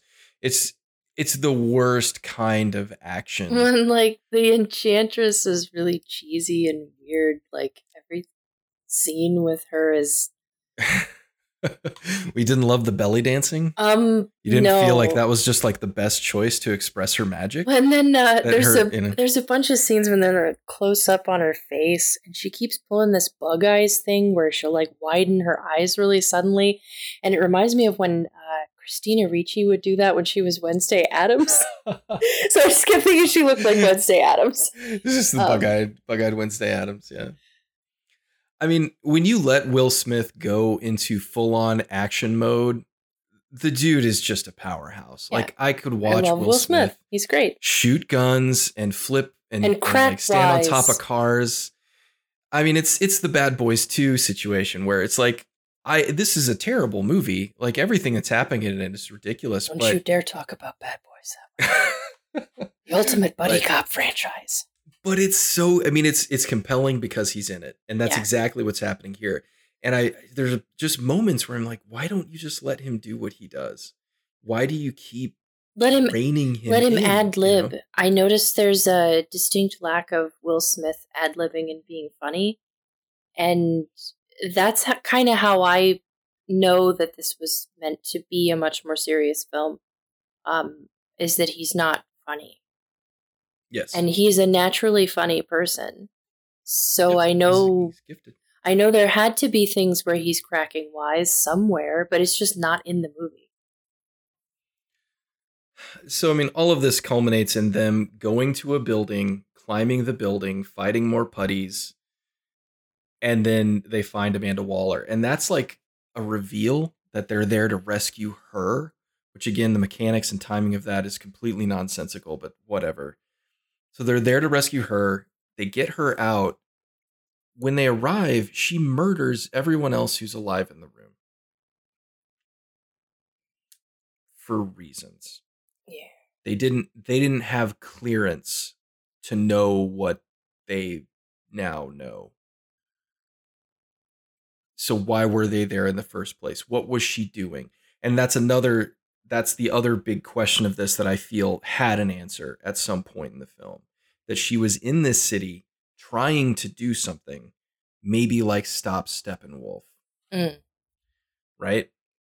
To stop some alien incursion that's on its way, which is the that's not the kind of thing you would necessarily call the Suicide Squad for, but it's something that would make more sense to call the Suicide Squad for than an unstoppable ancient being that is capable of rewriting reality with their magic.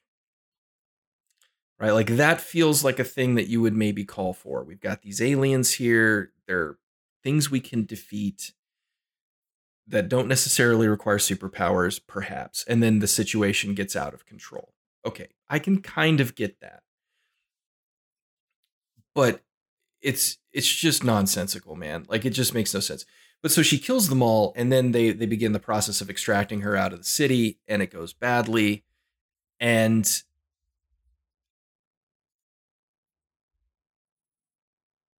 and then we we're still getting flashbacks interspersed throughout about Harley and Joker, which again, I feel like this was supposed to be a much larger component of the movie. The flashbacks are interspersed with very little reason to be there other than I'm sure they had the footage and they just wanted to get more Joker in. I, again, at this point, the second act of this movie, we we talk a lot about how second acts of movies generally go wrong. This movie I don't even know if I feel comfortable calling it a second act. It is an amalgam of scenes with characters that we've been told are in the film, arranged. I, I'm not even sure if I feel comfortable calling it a movie. It's just it's just so bad. Yeah, it's not even Well, it was at this point where mm. I wasn't really following like I said, I just wasn't really following what was going on. I kept asking myself, what are what are they doing now? Where where are we going now? Where are we going? What, what are we doing? What movie is this? Whose story am I watching? Um, and that's and that ultimately kind of leads me to a big criticism that I had, and it was about this moment in the film where I realized I don't really understand who the main character is.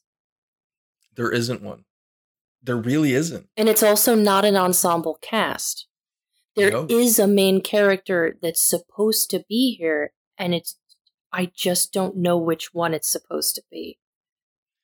And I think I think that's my my current theory is that this was supposed to be a Harley and Joker film, but I I at this point I imagine Will Smith has contractual obligations for things like screen time and and placement in a film. Well, and I I find it hard to believe that somebody hadn't pitched a Deadshot film already just a yes. standalone Deadshot film because you could easily sell that. It's a oh, cool yeah, sure. character and people really like it. Um, yes. So it almost feels like this was a few different ideas, maybe not scripts. I don't feel like this was ever different scripts that was married, but it, feels like no. these are somebody's like, hey, we have the like somebody has a list of, of things they've optioned for movies and they just lay it on the table like can we combine any of these like here's all of our dc movie options right now what can we just bring together um yes.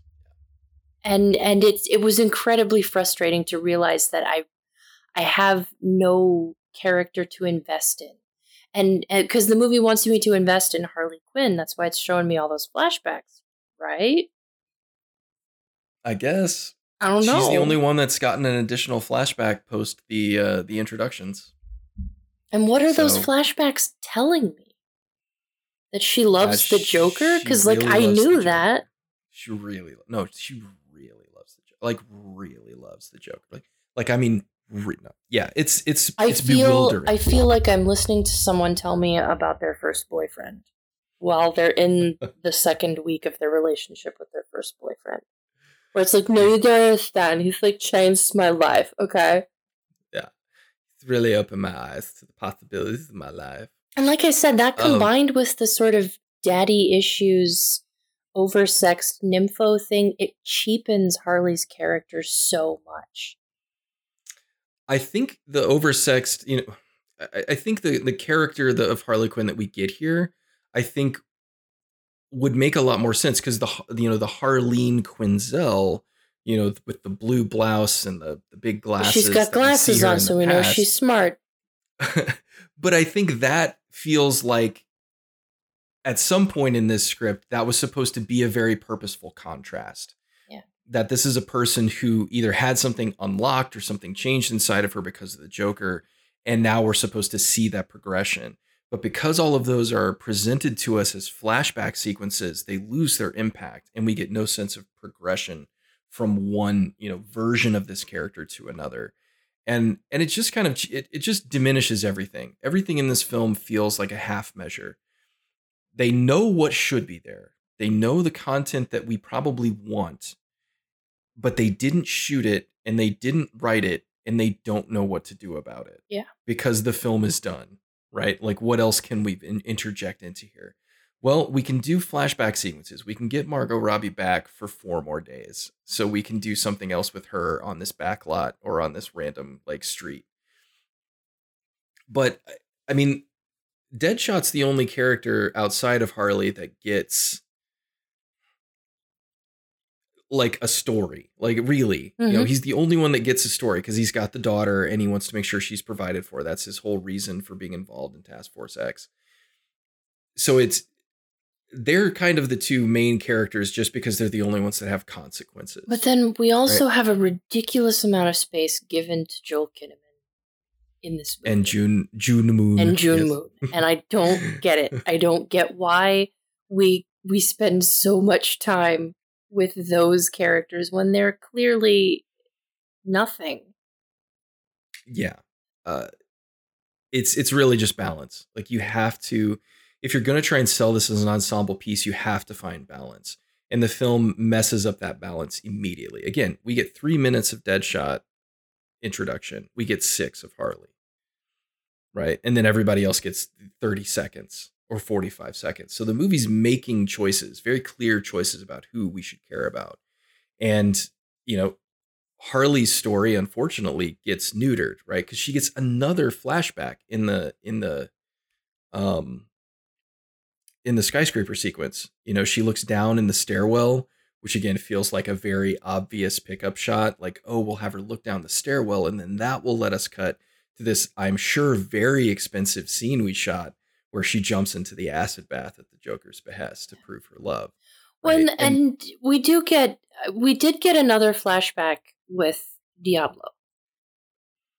That's true. Yes, we do see him with his wife and the the night that sparked the accident. But that was an hour and 36 minutes into the film. That's not that late uh, to be re- revealing key character moments, I think. So like we we introduce him with him spelling out the words "bye" in in flames with his hands, which was just the dumbest thing I've ever fucking seen in my life. I paused the movie and and I I sincerely I was not sure that I would be able to move forward past that, but I did. and then it waits this long to give him this kind of powerful tears in right. the eyes like I really liked that. I liked that mm-hmm. moment mm-hmm. for the character, and it's like, wow, would have liked to have seen more of him. right, like he he gets the emotional beat to set up his immediate sacrifice for the team, which is my other really, yeah, really big problem yeah. with this movie. Is by the last 30 minutes of this movie, you've got a lot of characters saying, like, you guys are my family. I care about you, my friend. Why? like, when? What? At what? When did point? that happen? Yeah. And and you know, like when Diablo sacrifices himself to kill the you know big stupid monster at the end, like he's like, I gotta protect my family, and it's like, whoa, really? You guys have been together for four hours, five? Yeah. Well, and, and there you- there's no ensemble, there's no montage sequence that unites mm-hmm. them. You know, the closest thing we get is is them at the bar, which is probably the, the my favorite scene in the film. And that's where we have Diablo's flashback. That's where he gets his flashback, exactly. And, and it's the one moment where the characters actually just sit and talk and express thoughts and feelings and ideas. And you get to see a little bit of performance from everybody, you know, where they're not occasionally they're not being caricatures, they're not being ridiculous, they're just acting, they're, you know, doing their lines. um but it's so late into the movie. Yeah. I've already given up. it's irredeemably late because we've spent so much time in this movie not caring about these characters that sitting and now trying to say that we're going to care about them is really really challenging and it's still my like i said it's still my favorite scene in the film uh, but that's like saying you know it's my favorite scene this in- is my favorite piece of poop in the toilet. That's right it's the best one. It looks the best it sounds the best the best one i've ever done. We do get you know again you if you let will smith do what will smith does your film is going to be elevated by it and so like eventually the joker in the midst of, of rescuing waller he interferes and rescues harley right so he shows up in a tux as you do mm. and uh and flies away in a helicopter with her dragging her along behind and then you know bringing her up into the the, the vessel uh, Deadshot gets the opportunity to kill her right? Waller commands him to, and then the guy who never misses misses. And it's a nice moment. Like he just chooses to not kill her because he feels like they have developed some kind of you know rapport. But then once again in the helicopter, uh, they get shot down by unnamed forces. just, I I don't understand where where these bad guys are coming from. I know that the Enchantress is like dominating people and whatever, but do they then go fly helicopters really well and shoot down any other helicopters that are flying just as a matter of course? Like I, I just don't I don't understand who the threat is here and where that threat is coming from, and and it's never made clear it's it's just so strange. But it's just the Joker goes down and dies, quote unquote. But Harley falls out of the helicopter and then is somehow able to just land on a rooftop and be cool.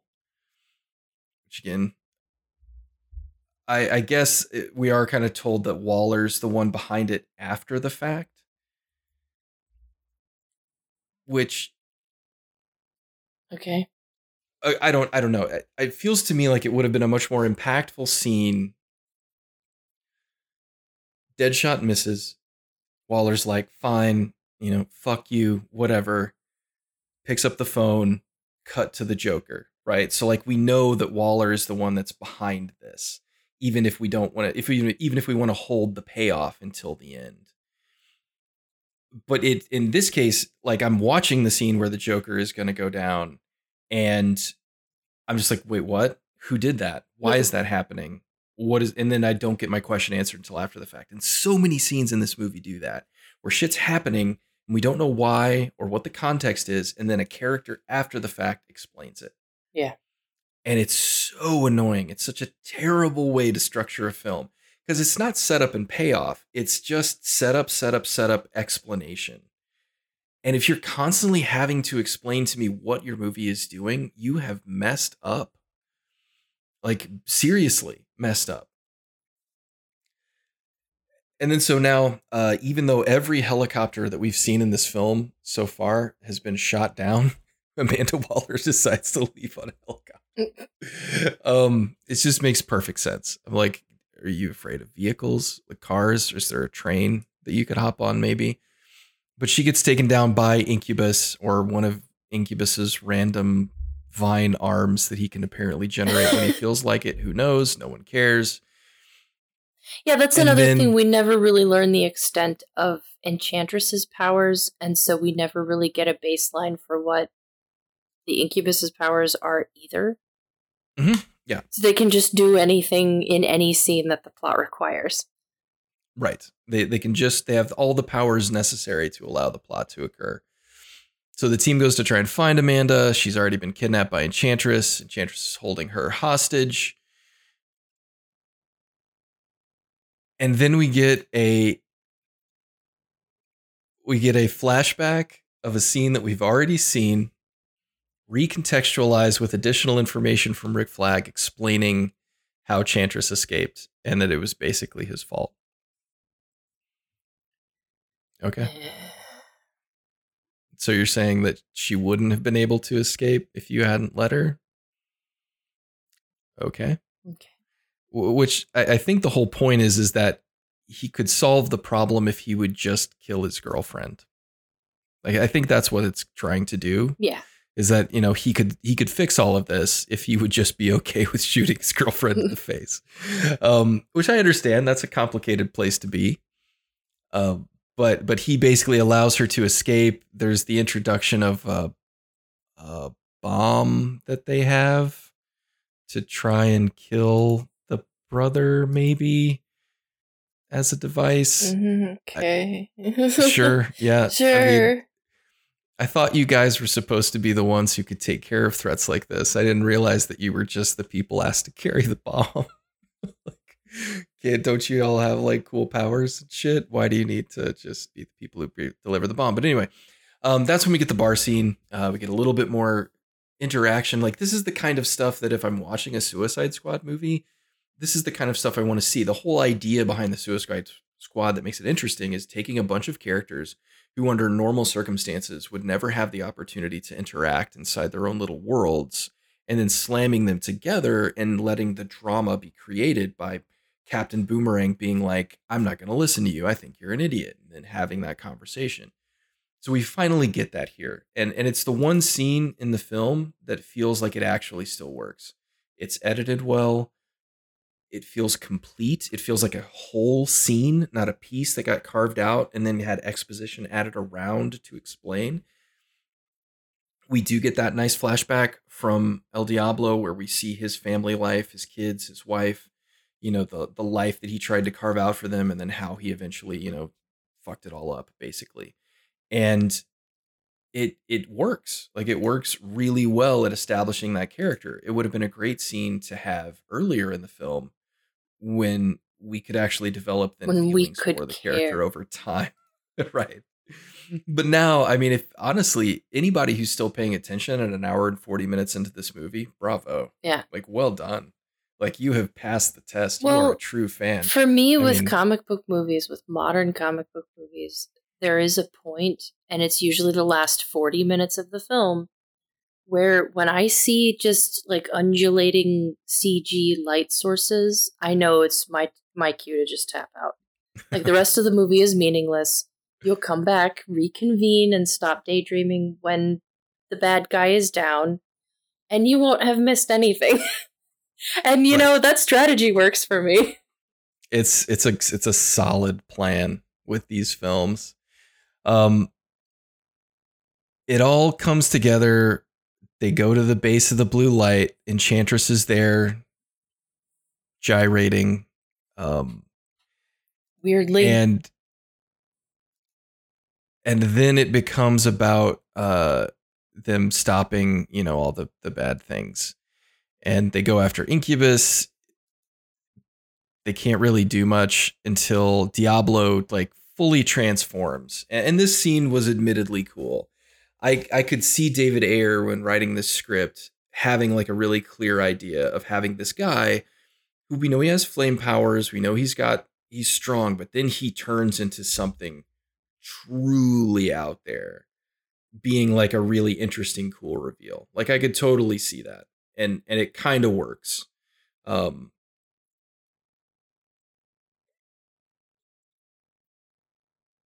but as with most things in this film, it's ultimately rendered pointless.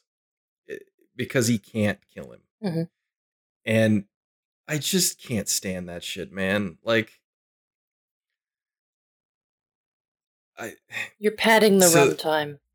Stop it. I mean, or at least let the character have like a moment of success. There are tons of ways to have the rest of the team remain in peril. Yeah. Right? At least let the guy have that win. Because in in looking at what was happening between those two characters, Diablo was like putting a flaming hand through his chest, like burning him from alive, alive from the inside. But the thing that you're supposed to, I'm supposed to believe kills him is a bomb under the floor. Sure. Like this bomb is me, different. One of those sounds really worse than the other, right? and the bomb the bomb's big enough to just kill them and cause a localized problem right where they were standing but then the rest of the building is fine and the rest of the building is fine the rest of the team is fine i just oh my god it's just it's so dumb and i'm sure that it's because of all these conflicting ideas they're trying to reconcile here and and you know they have to get rid of the steppenwolf guy because the final enchantress fight needs to happen. Which again feels dumb because like what are these people supposed to do? And and what they end up doing is the classic it's me you know don't you remember me baby? I love you. Like it's all that yeah. stuff of course again. Uh, and and then it's harley quinn throwing a gun to deadshot. That's that's it i don't even know man harley quinn throws a gun to deadshot killer croc throws some grenades towards enchantress and deadshot shoots him and that's like the thing that ends the movie. I really don't. I don't get it. I, it's such a waste of so much potential. It was just kind of baffling. Yeah, this ending is nonsense. Like it is just straight nonsense. I can't even express how what a waste this is. And it, it I don't know it's one of those things these explosions are supposed to be so big that they're shattering reality but at the same time it's an explosion that as long as you just crouch and cover your face you'll be fine it i don't know man stuff like it it's just a complete misunderstanding of what suicide squad is good for and how they're supposed to work and uh and like nothing bad happens like most everybody makes it diablo dies which sucks he dies stupidly but then like Captain Boomerang lives. Like I was watching this, be like, of course Captain Boomerang's gonna die. Nope, nope, he's fine. The guy, the the the Aussie thief with the boomerang is is all good. He survives this horrific event. Well, you know, anytime we give someone a tragic backstory like we did with Diablo, we must kill them because people who have difficult things that they have faced will always make great sacrifices later on in your film um, because those are your emotional touchstones. Like you need your audience to feel sad, so you'll just kill the guy they liked. That's right, the guy that you built an emotional connection to. You want to murder him, um, which is again is fine. The name is Suicide Squad. I expected more yeah, people to die, to be honest. But then we get the cleanup, right? We have to show all you know all these characters. They're still villains. They're still in prison, so it's not like their lives are going to be awesome. But we do get to see Deadshot teaching his daughter geometry, which I thought was cute. I was like, okay, Deadshot would understand geometry. I like it. I like geometry myself. A bit of a geometry guy. Um, but it's like, okay, sure, whatever. Yep, definitely. That's a thing that would certainly happen. And then we go back to Belle Reve and we get Harley's extraction from Belle Reve. Uh, Joker comes for her and he, you know, he's walking around in a guard suit that has his name on it. Mm-hmm. Um. So I thought that was stupid, cute. yes, I mean, stupid. very on stupid. brand for Joker. I'm, you know, it's yeah. That was that was another one of those moments where I was like, so is he Cesar Romero or is he mm-hmm. Heath Ledger? Which one is yep. it?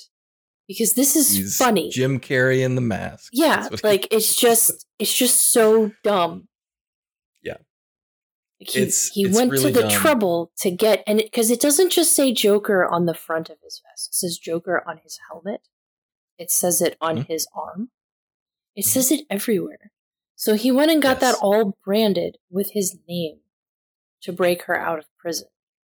And now suddenly and the this... room with all the knives and baby clothes and grenades doesn't really seem all that weird because it's like well, he's got money to burn and he seems like kind of an idiot. Totally, you can just go buy entire sections of, of uh, you know tactical gear and sneak into a high security prison with his own name on his body, and no one will notice. Either that, or just like the baby he murdered for its clothes, he found another person named Joker who worked at the prison and stole his outfit. what a coinky a man named Joker.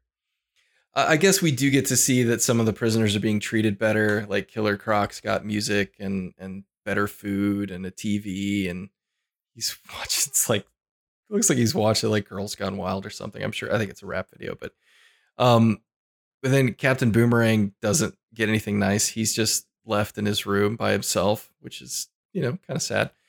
But Harley gets like an espresso machine and and you know, Deadshot gets to go visit his daughter periodically. Like, you know, their lives are better.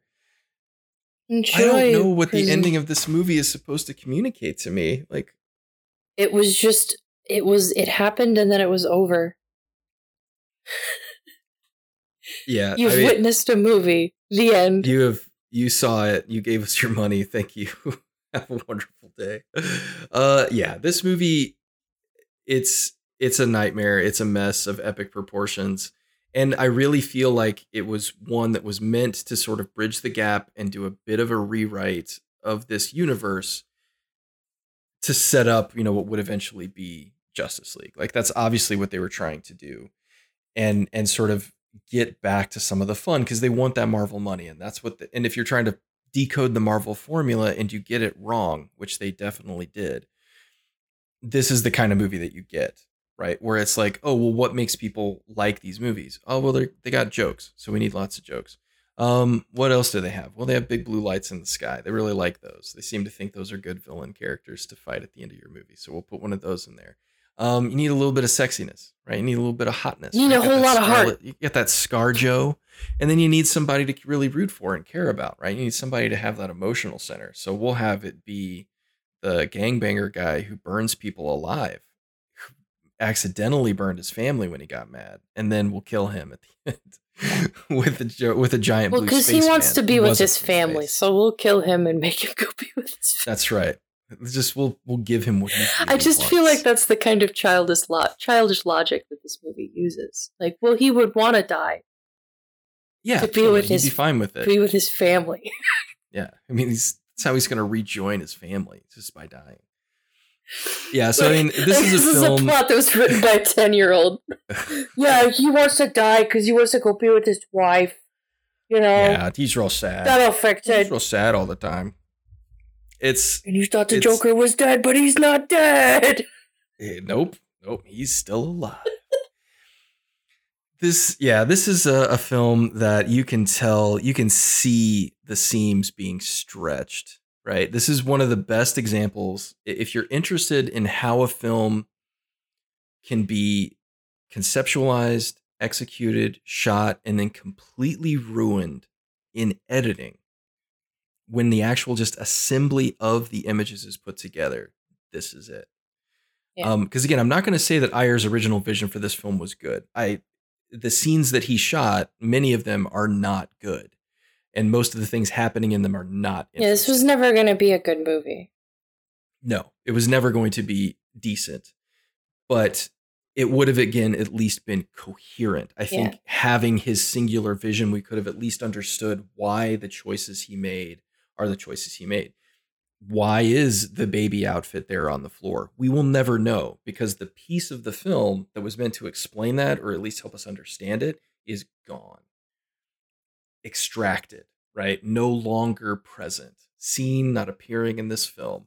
And and that is what makes movies not work, right? That's when you watch a bad C or B tier movie.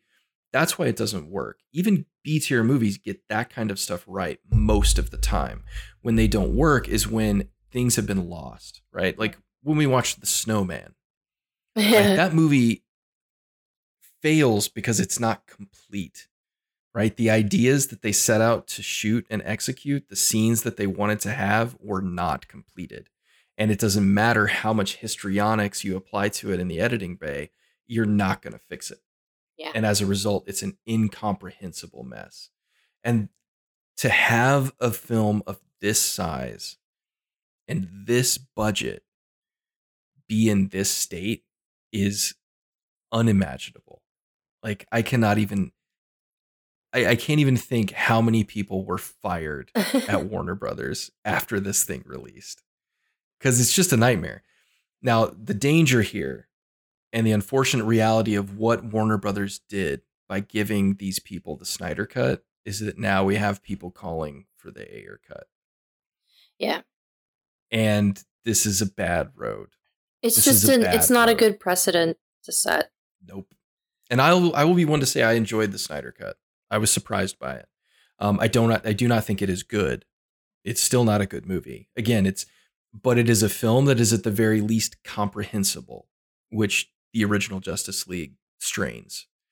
Um, and and as a result, it's a more satisfying experience because at least the film makes sense, right? You can watch it and be like, oh, I, I understand what you're doing. Um, and I, I think you know the Ayer cut would probably just be the same thing right? It's yeah. a film that's not good. It's not improved, right? Nothing about it is better, but it at least makes sense.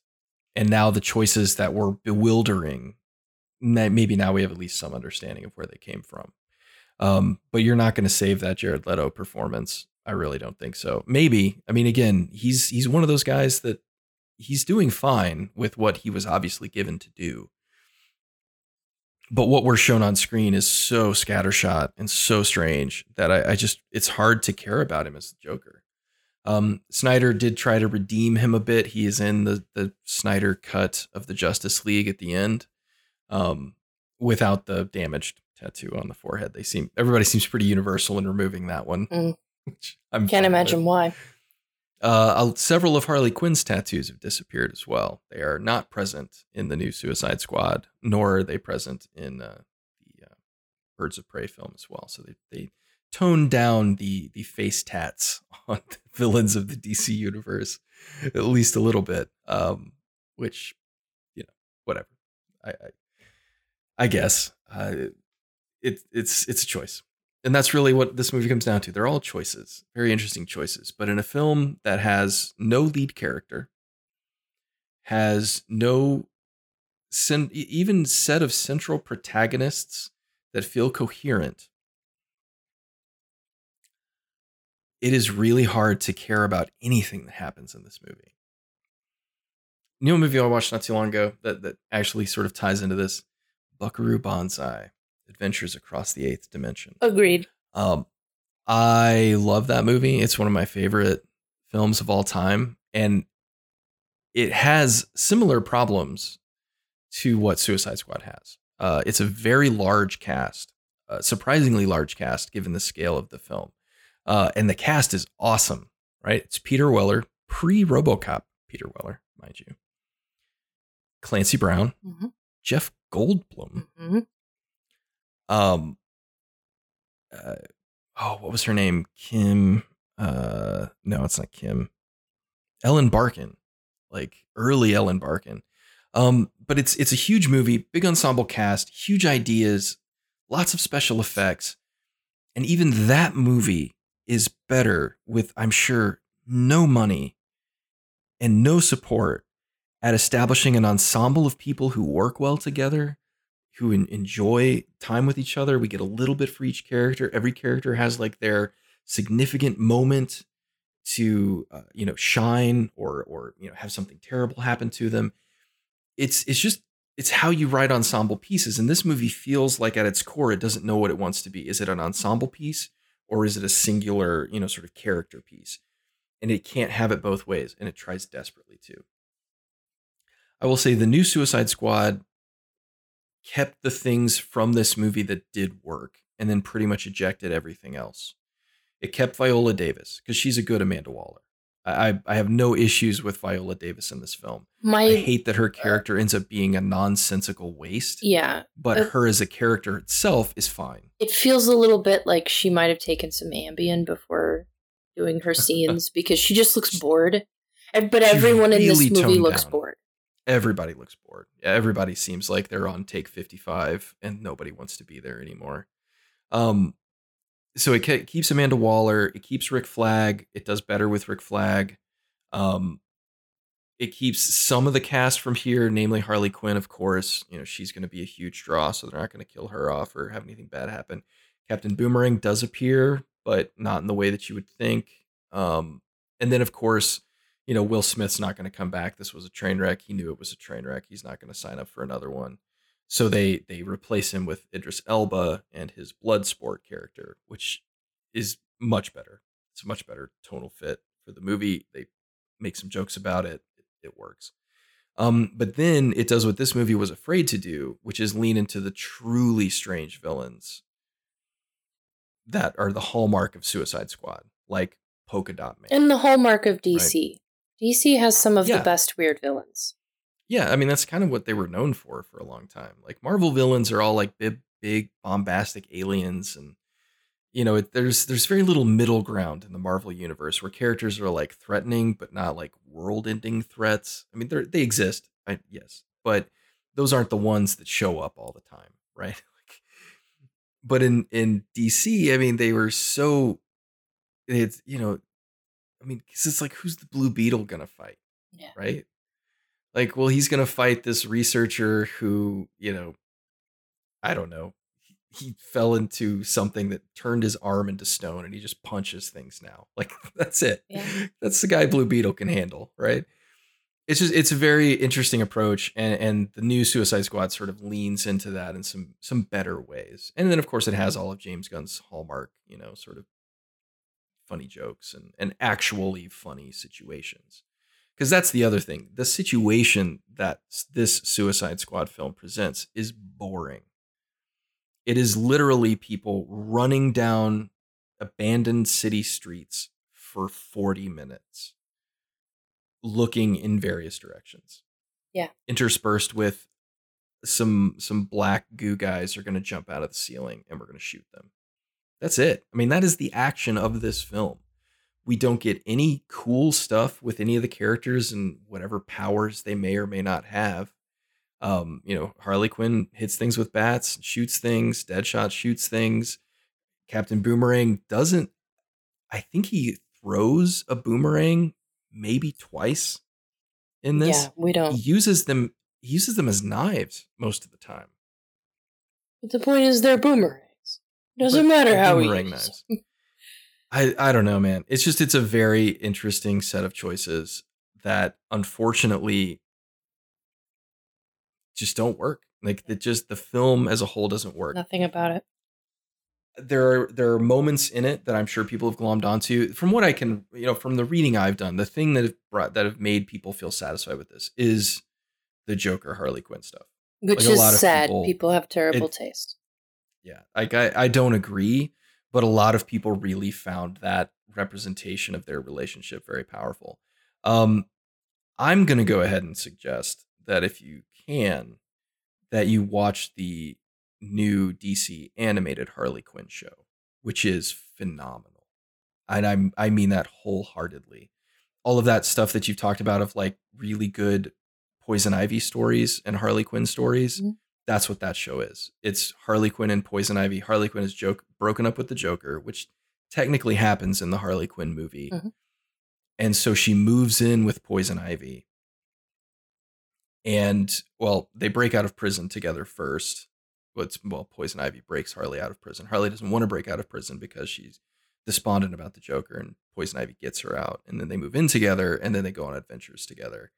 And it's phenomenal. Tony Hale, um, is in it. Uh, Ron Funches plays King Shark, which is wonderful.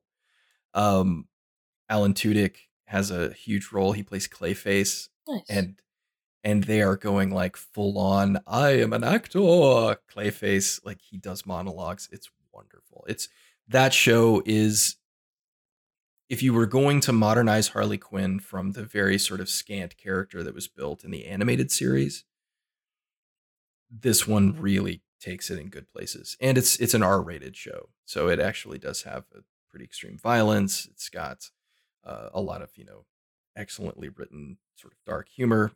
I'll give you an example. So Tony Hale plays oh, what's his name, the Mind Master. I think he's one of the telepathic villains, and he's fighting Wonder Woman. And Wonder Woman punches him, and this is all like being filmed on a cell phone, and he calls her the c word. And it's and like all people everybody's watching this on the news because it's wonder woman fighting a villain in the streets kind of thing and the whole world just stops.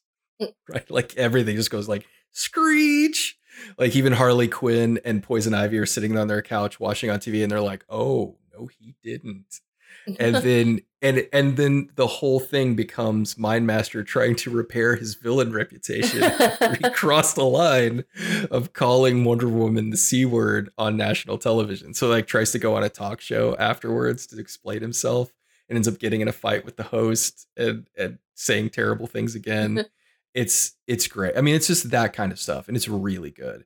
Um, so I mean, like I think this movie, I'm I'm I'm glad it exists because it it brought that character to a new group of people. Not necessarily people with the greatest of taste, as you said, but it brought that character to the forefront. And Margot Robbie is is a great person to be attached to that character because Margot Robbie is a great actress. She really is. She's very very good. And and I think having somebody who is trying to do that character justice is is paying off now. This is not it this this is like okay we got you in the door you kind of did some cool things but the birds of prey film and the new suicide squad have done a lot to sort of you know i think build the character in a better way to where i think moving forward harley quinn will probably be a pretty important character in whatever dc is trying to do and and i'm fine with that. Because they've moved her away from the things that i think annoyed you a lot in this film which is that whole like you know sexy crazy yeah combo. It's still it's still there a little bit in Birds of Prey, but not really. Like it it's sort of where she might start, but then she very much moves past it. And then it's it's really not a part of the new Suicide Squad at all. Um, kind of a little in one sequence, but the way they pay it off, I think makes has it make more sense. Um, but anyway, so I guess final thoughts on the Suicide Squad. I think it's pretty clear from our discussion that neither of us really like this film. Uh, I think I'm a bit more tolerant of it than than you, but that's probably just because I've made myself watch it a bunch of times, so I kind of just know what I'm in for.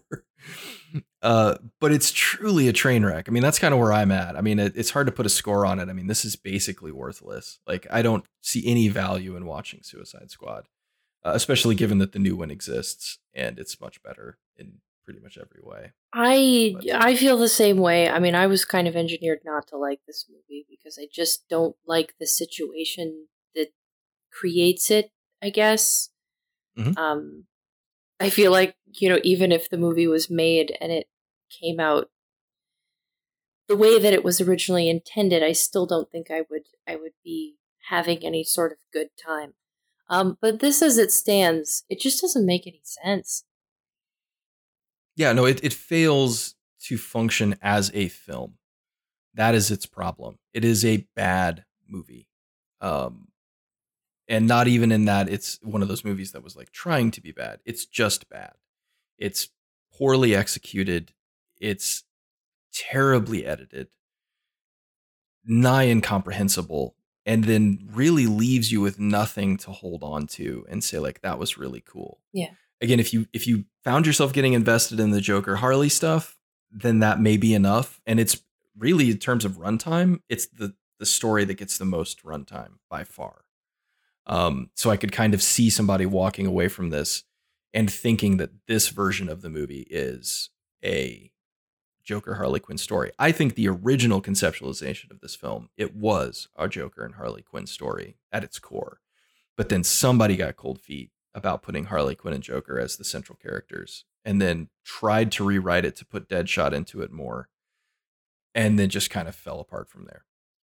And the results are obvious. Like. I mean, mm-hmm. I the film is the film. I don't think you need to see anything else. I don't blame David Ayer necessarily, although I think he's he's tried to distance himself and maybe say, "Oh, it it wasn't my fault." You know, the studio did it, and and maybe that's true. They've studios have screwed up projects like this in the past. We've, we've certainly seen it. Again, at one point, we'll talk about Fant4stic, um, and and the train wreck that that movie is as well. But again, it's it's weird to see studios fail on this kind of scale, and and it absolutely fails here. Yeah. The other question I had for you right before we leave uh, is why do the credits of this film take place in front of a field of stars? I don't did you know. notice that? Did you notice that? I did. I yeah, uh, it's that has kept me up at night. I'll be honest. I fell asleep one night thinking, why does Suicide Squad's credits end over a field of stars instead of just a black screen? It it's one of those again, movies are just choices. They're series of ever more complicated choices to try and, and translate um translate things to screen. And I, I but it's one of those choices that I'm like, why is this? Why that we, choice? Why? Are we in space? Or did we go to space? Was someone was from space? Did Suicide Squad take place in space and I just wasn't aware? Well, Is the Enchantress you see, the vague threat was that we want to be protected from space. That's why the Suicide Squad got together, but then they didn't have to protect us from space. They had to protect us from the witch. Yeah. I'm sorry, the Enchantress. Oh, I'm sorry, her brother. See, I, I again, it would make sense, make sense to have it it would make sense to have a field of stars if they were fighting a an alien, wolf. a Steppenwolf, right? Again, dude, like this is the movie. If you ever want to see what it means to change things late in the game, this is what can happen. Like it's just it's so strange. Oh my god. Uh, okay, so we'll wrap up our thoughts on Suicide Squad. This movie's bad. Uh, you can certainly watch it if you want to. It's got DC characters in it. You can watch them doing stuff if you want. That's that's pretty cool. But you probably shouldn't want but, that. And you probably shouldn't do that. yeah. At this point, if you want to watch a Suicide Squad movie and not be bewildered, then you have another option. Excuse and I would encourage you to pursue that option because the James Gunn Suicide Squad, at the very least, is fun, legitimately funny, has an interesting story. Like all of the things that you want movies to have, it has them. It's still not necessarily great. Like I don't think it's a great film. but it is it is miles better than this. Like no question. So that's kind of where I'm at. I'm like uh no, there's there's not much redeeming value here. Uh, this is not a failure piece according to our our very strict standards. Uh, this is just a failure, like a hardcore failure. But uh, at the end of the day, it's still a DC movie, fairly high budgeted people some people are going to love it and and I am unfortunately not one of those people. I feel sorry for those people. Go outside. exactly. That's right. Find other things to love. There's so much other stuff in the world to really love. You don't have to just hang your hat on this one. You really don't. Um, all right. Well, I guess that'll wrap up our extended discussion of Suicide Squad, and that may lead us into uh, some other DC films. I'm kind of interested to get your read on a few more. I actively uh, avoid them, so I, there will be a fresh I'm, take on everything. I'm using this podcast as, as a way to bludgeon the DC universe into you and make you suffer. I'm, I'm willing to have opinions about these things. uh, you know, I, I don't it's sort of like the console wars or the Marvel versus DC wars back in the day. Like I don't care about the competing universes. I just want good movies. And I want movies that more importantly do some kind of justice to these in some cases iconic characters.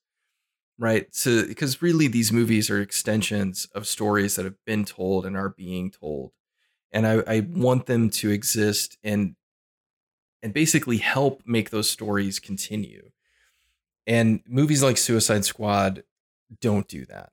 They're hard stops where people watch them and go like, "What was the point of that?" And that's what makes me sad. Yeah. Because I don't want to see these types of stories not be told. Because I think there's a place for them. It's it's our modern myth making, right? I mean, we're just this is this is our our chance to tell a new story of Prometheus, right? Like the the new way to look at the world and uh, and contextualize what we are as people. And to see one fail so badly at that and it's it's disheartening but I, I know that it's possible to do a good job. And and i'm not going to say that marvel is is doing better. I think they're resonating with more people but that's because a lot of their ideas are just much more simple um, and much more straightforward. And i appreciate that the dc films are trying at the very least to deal with more complex topics and many of them are it's just not succeeding but what what is super ironic to me is that in my head, and I could be totally wrong here, but when I was growing up, DC always seemed like they were the ones that had I'm not going to say simpler stories, but like they're the characters in DC are so larger than life that they ended up telling more straightforward stories. They had very and simple Marvel, icons. Like the the DC, you know, heroes represent very simple ideals and very sort of straightforward character development that doesn't have a lot of twists and turns in the path. Batman, mm-hmm. I think, was the first one where they really took it in directions other than that, but that wasn't until the 80s. Yeah, that was a much that was a late vehicle to sort of make Batman a complicated character. He wasn't a complicated. He had a complicated backstory, but Batman the character was very simple yeah. throughout the silver and golden ages of comics. It wasn't until, like you said, the 80s and really Alan Moore yeah and Frank Miller that turned Batman into this sort of force of nature character that we see now. But I mean, like Marvel was always the one that had the more complicated plots with time and travel and shit. yeah, and now that's all reversed. Yeah, you know, like all of that's flipped. Where Marvel's telling, you know, not simpler stories but more accessible stories, and DC's trying to go in this more complicated gray world. We don't know what's good, we don't know what's bad kind of way, and it's it's just a weird flip because it seems like DC would be more suited for like the lighthearted stuff, but not even necessarily all that works because they tried that in Justice League with Whedon's cut and it sort of fails too. So I don't know. It'll be interesting to see where uh, Warner Brothers moves next. They seem interested in just sort of dumping the whole enterprise off on somebody else and uh, letting them solve the problem. So we'll see where that goes. Well, all right. I guess that'll close us out for Suicide Squad. Uh, well, if any DC fanboys want to find you on the internet and let you know just how wrong you are and how Suicide Squad is actually one of the greatest films of our modern generation, where can they find you? Oh, please come and find me on Twitter at Baskinator. Uh, of course, you can find me at T Baskin. And if you want to get us together, we're at F Piece Theater on Twitter or failurepiece at gmail.com. Well, we will be back soon enough with more discussions of film and cinematic failures from the past and whether or not they are worth your time. Suicide Squad, not so mm. much, unless you just really want to see a man with tattoos all over his face and the biggest diamond grills you've ever seen. And you do scenery you and punch a girl in the face. But if that's what you're into, Suicide Squad has it for you. for those select few. Everybody's got their thing. uh, but in any case, we will see you next time. Bye bye.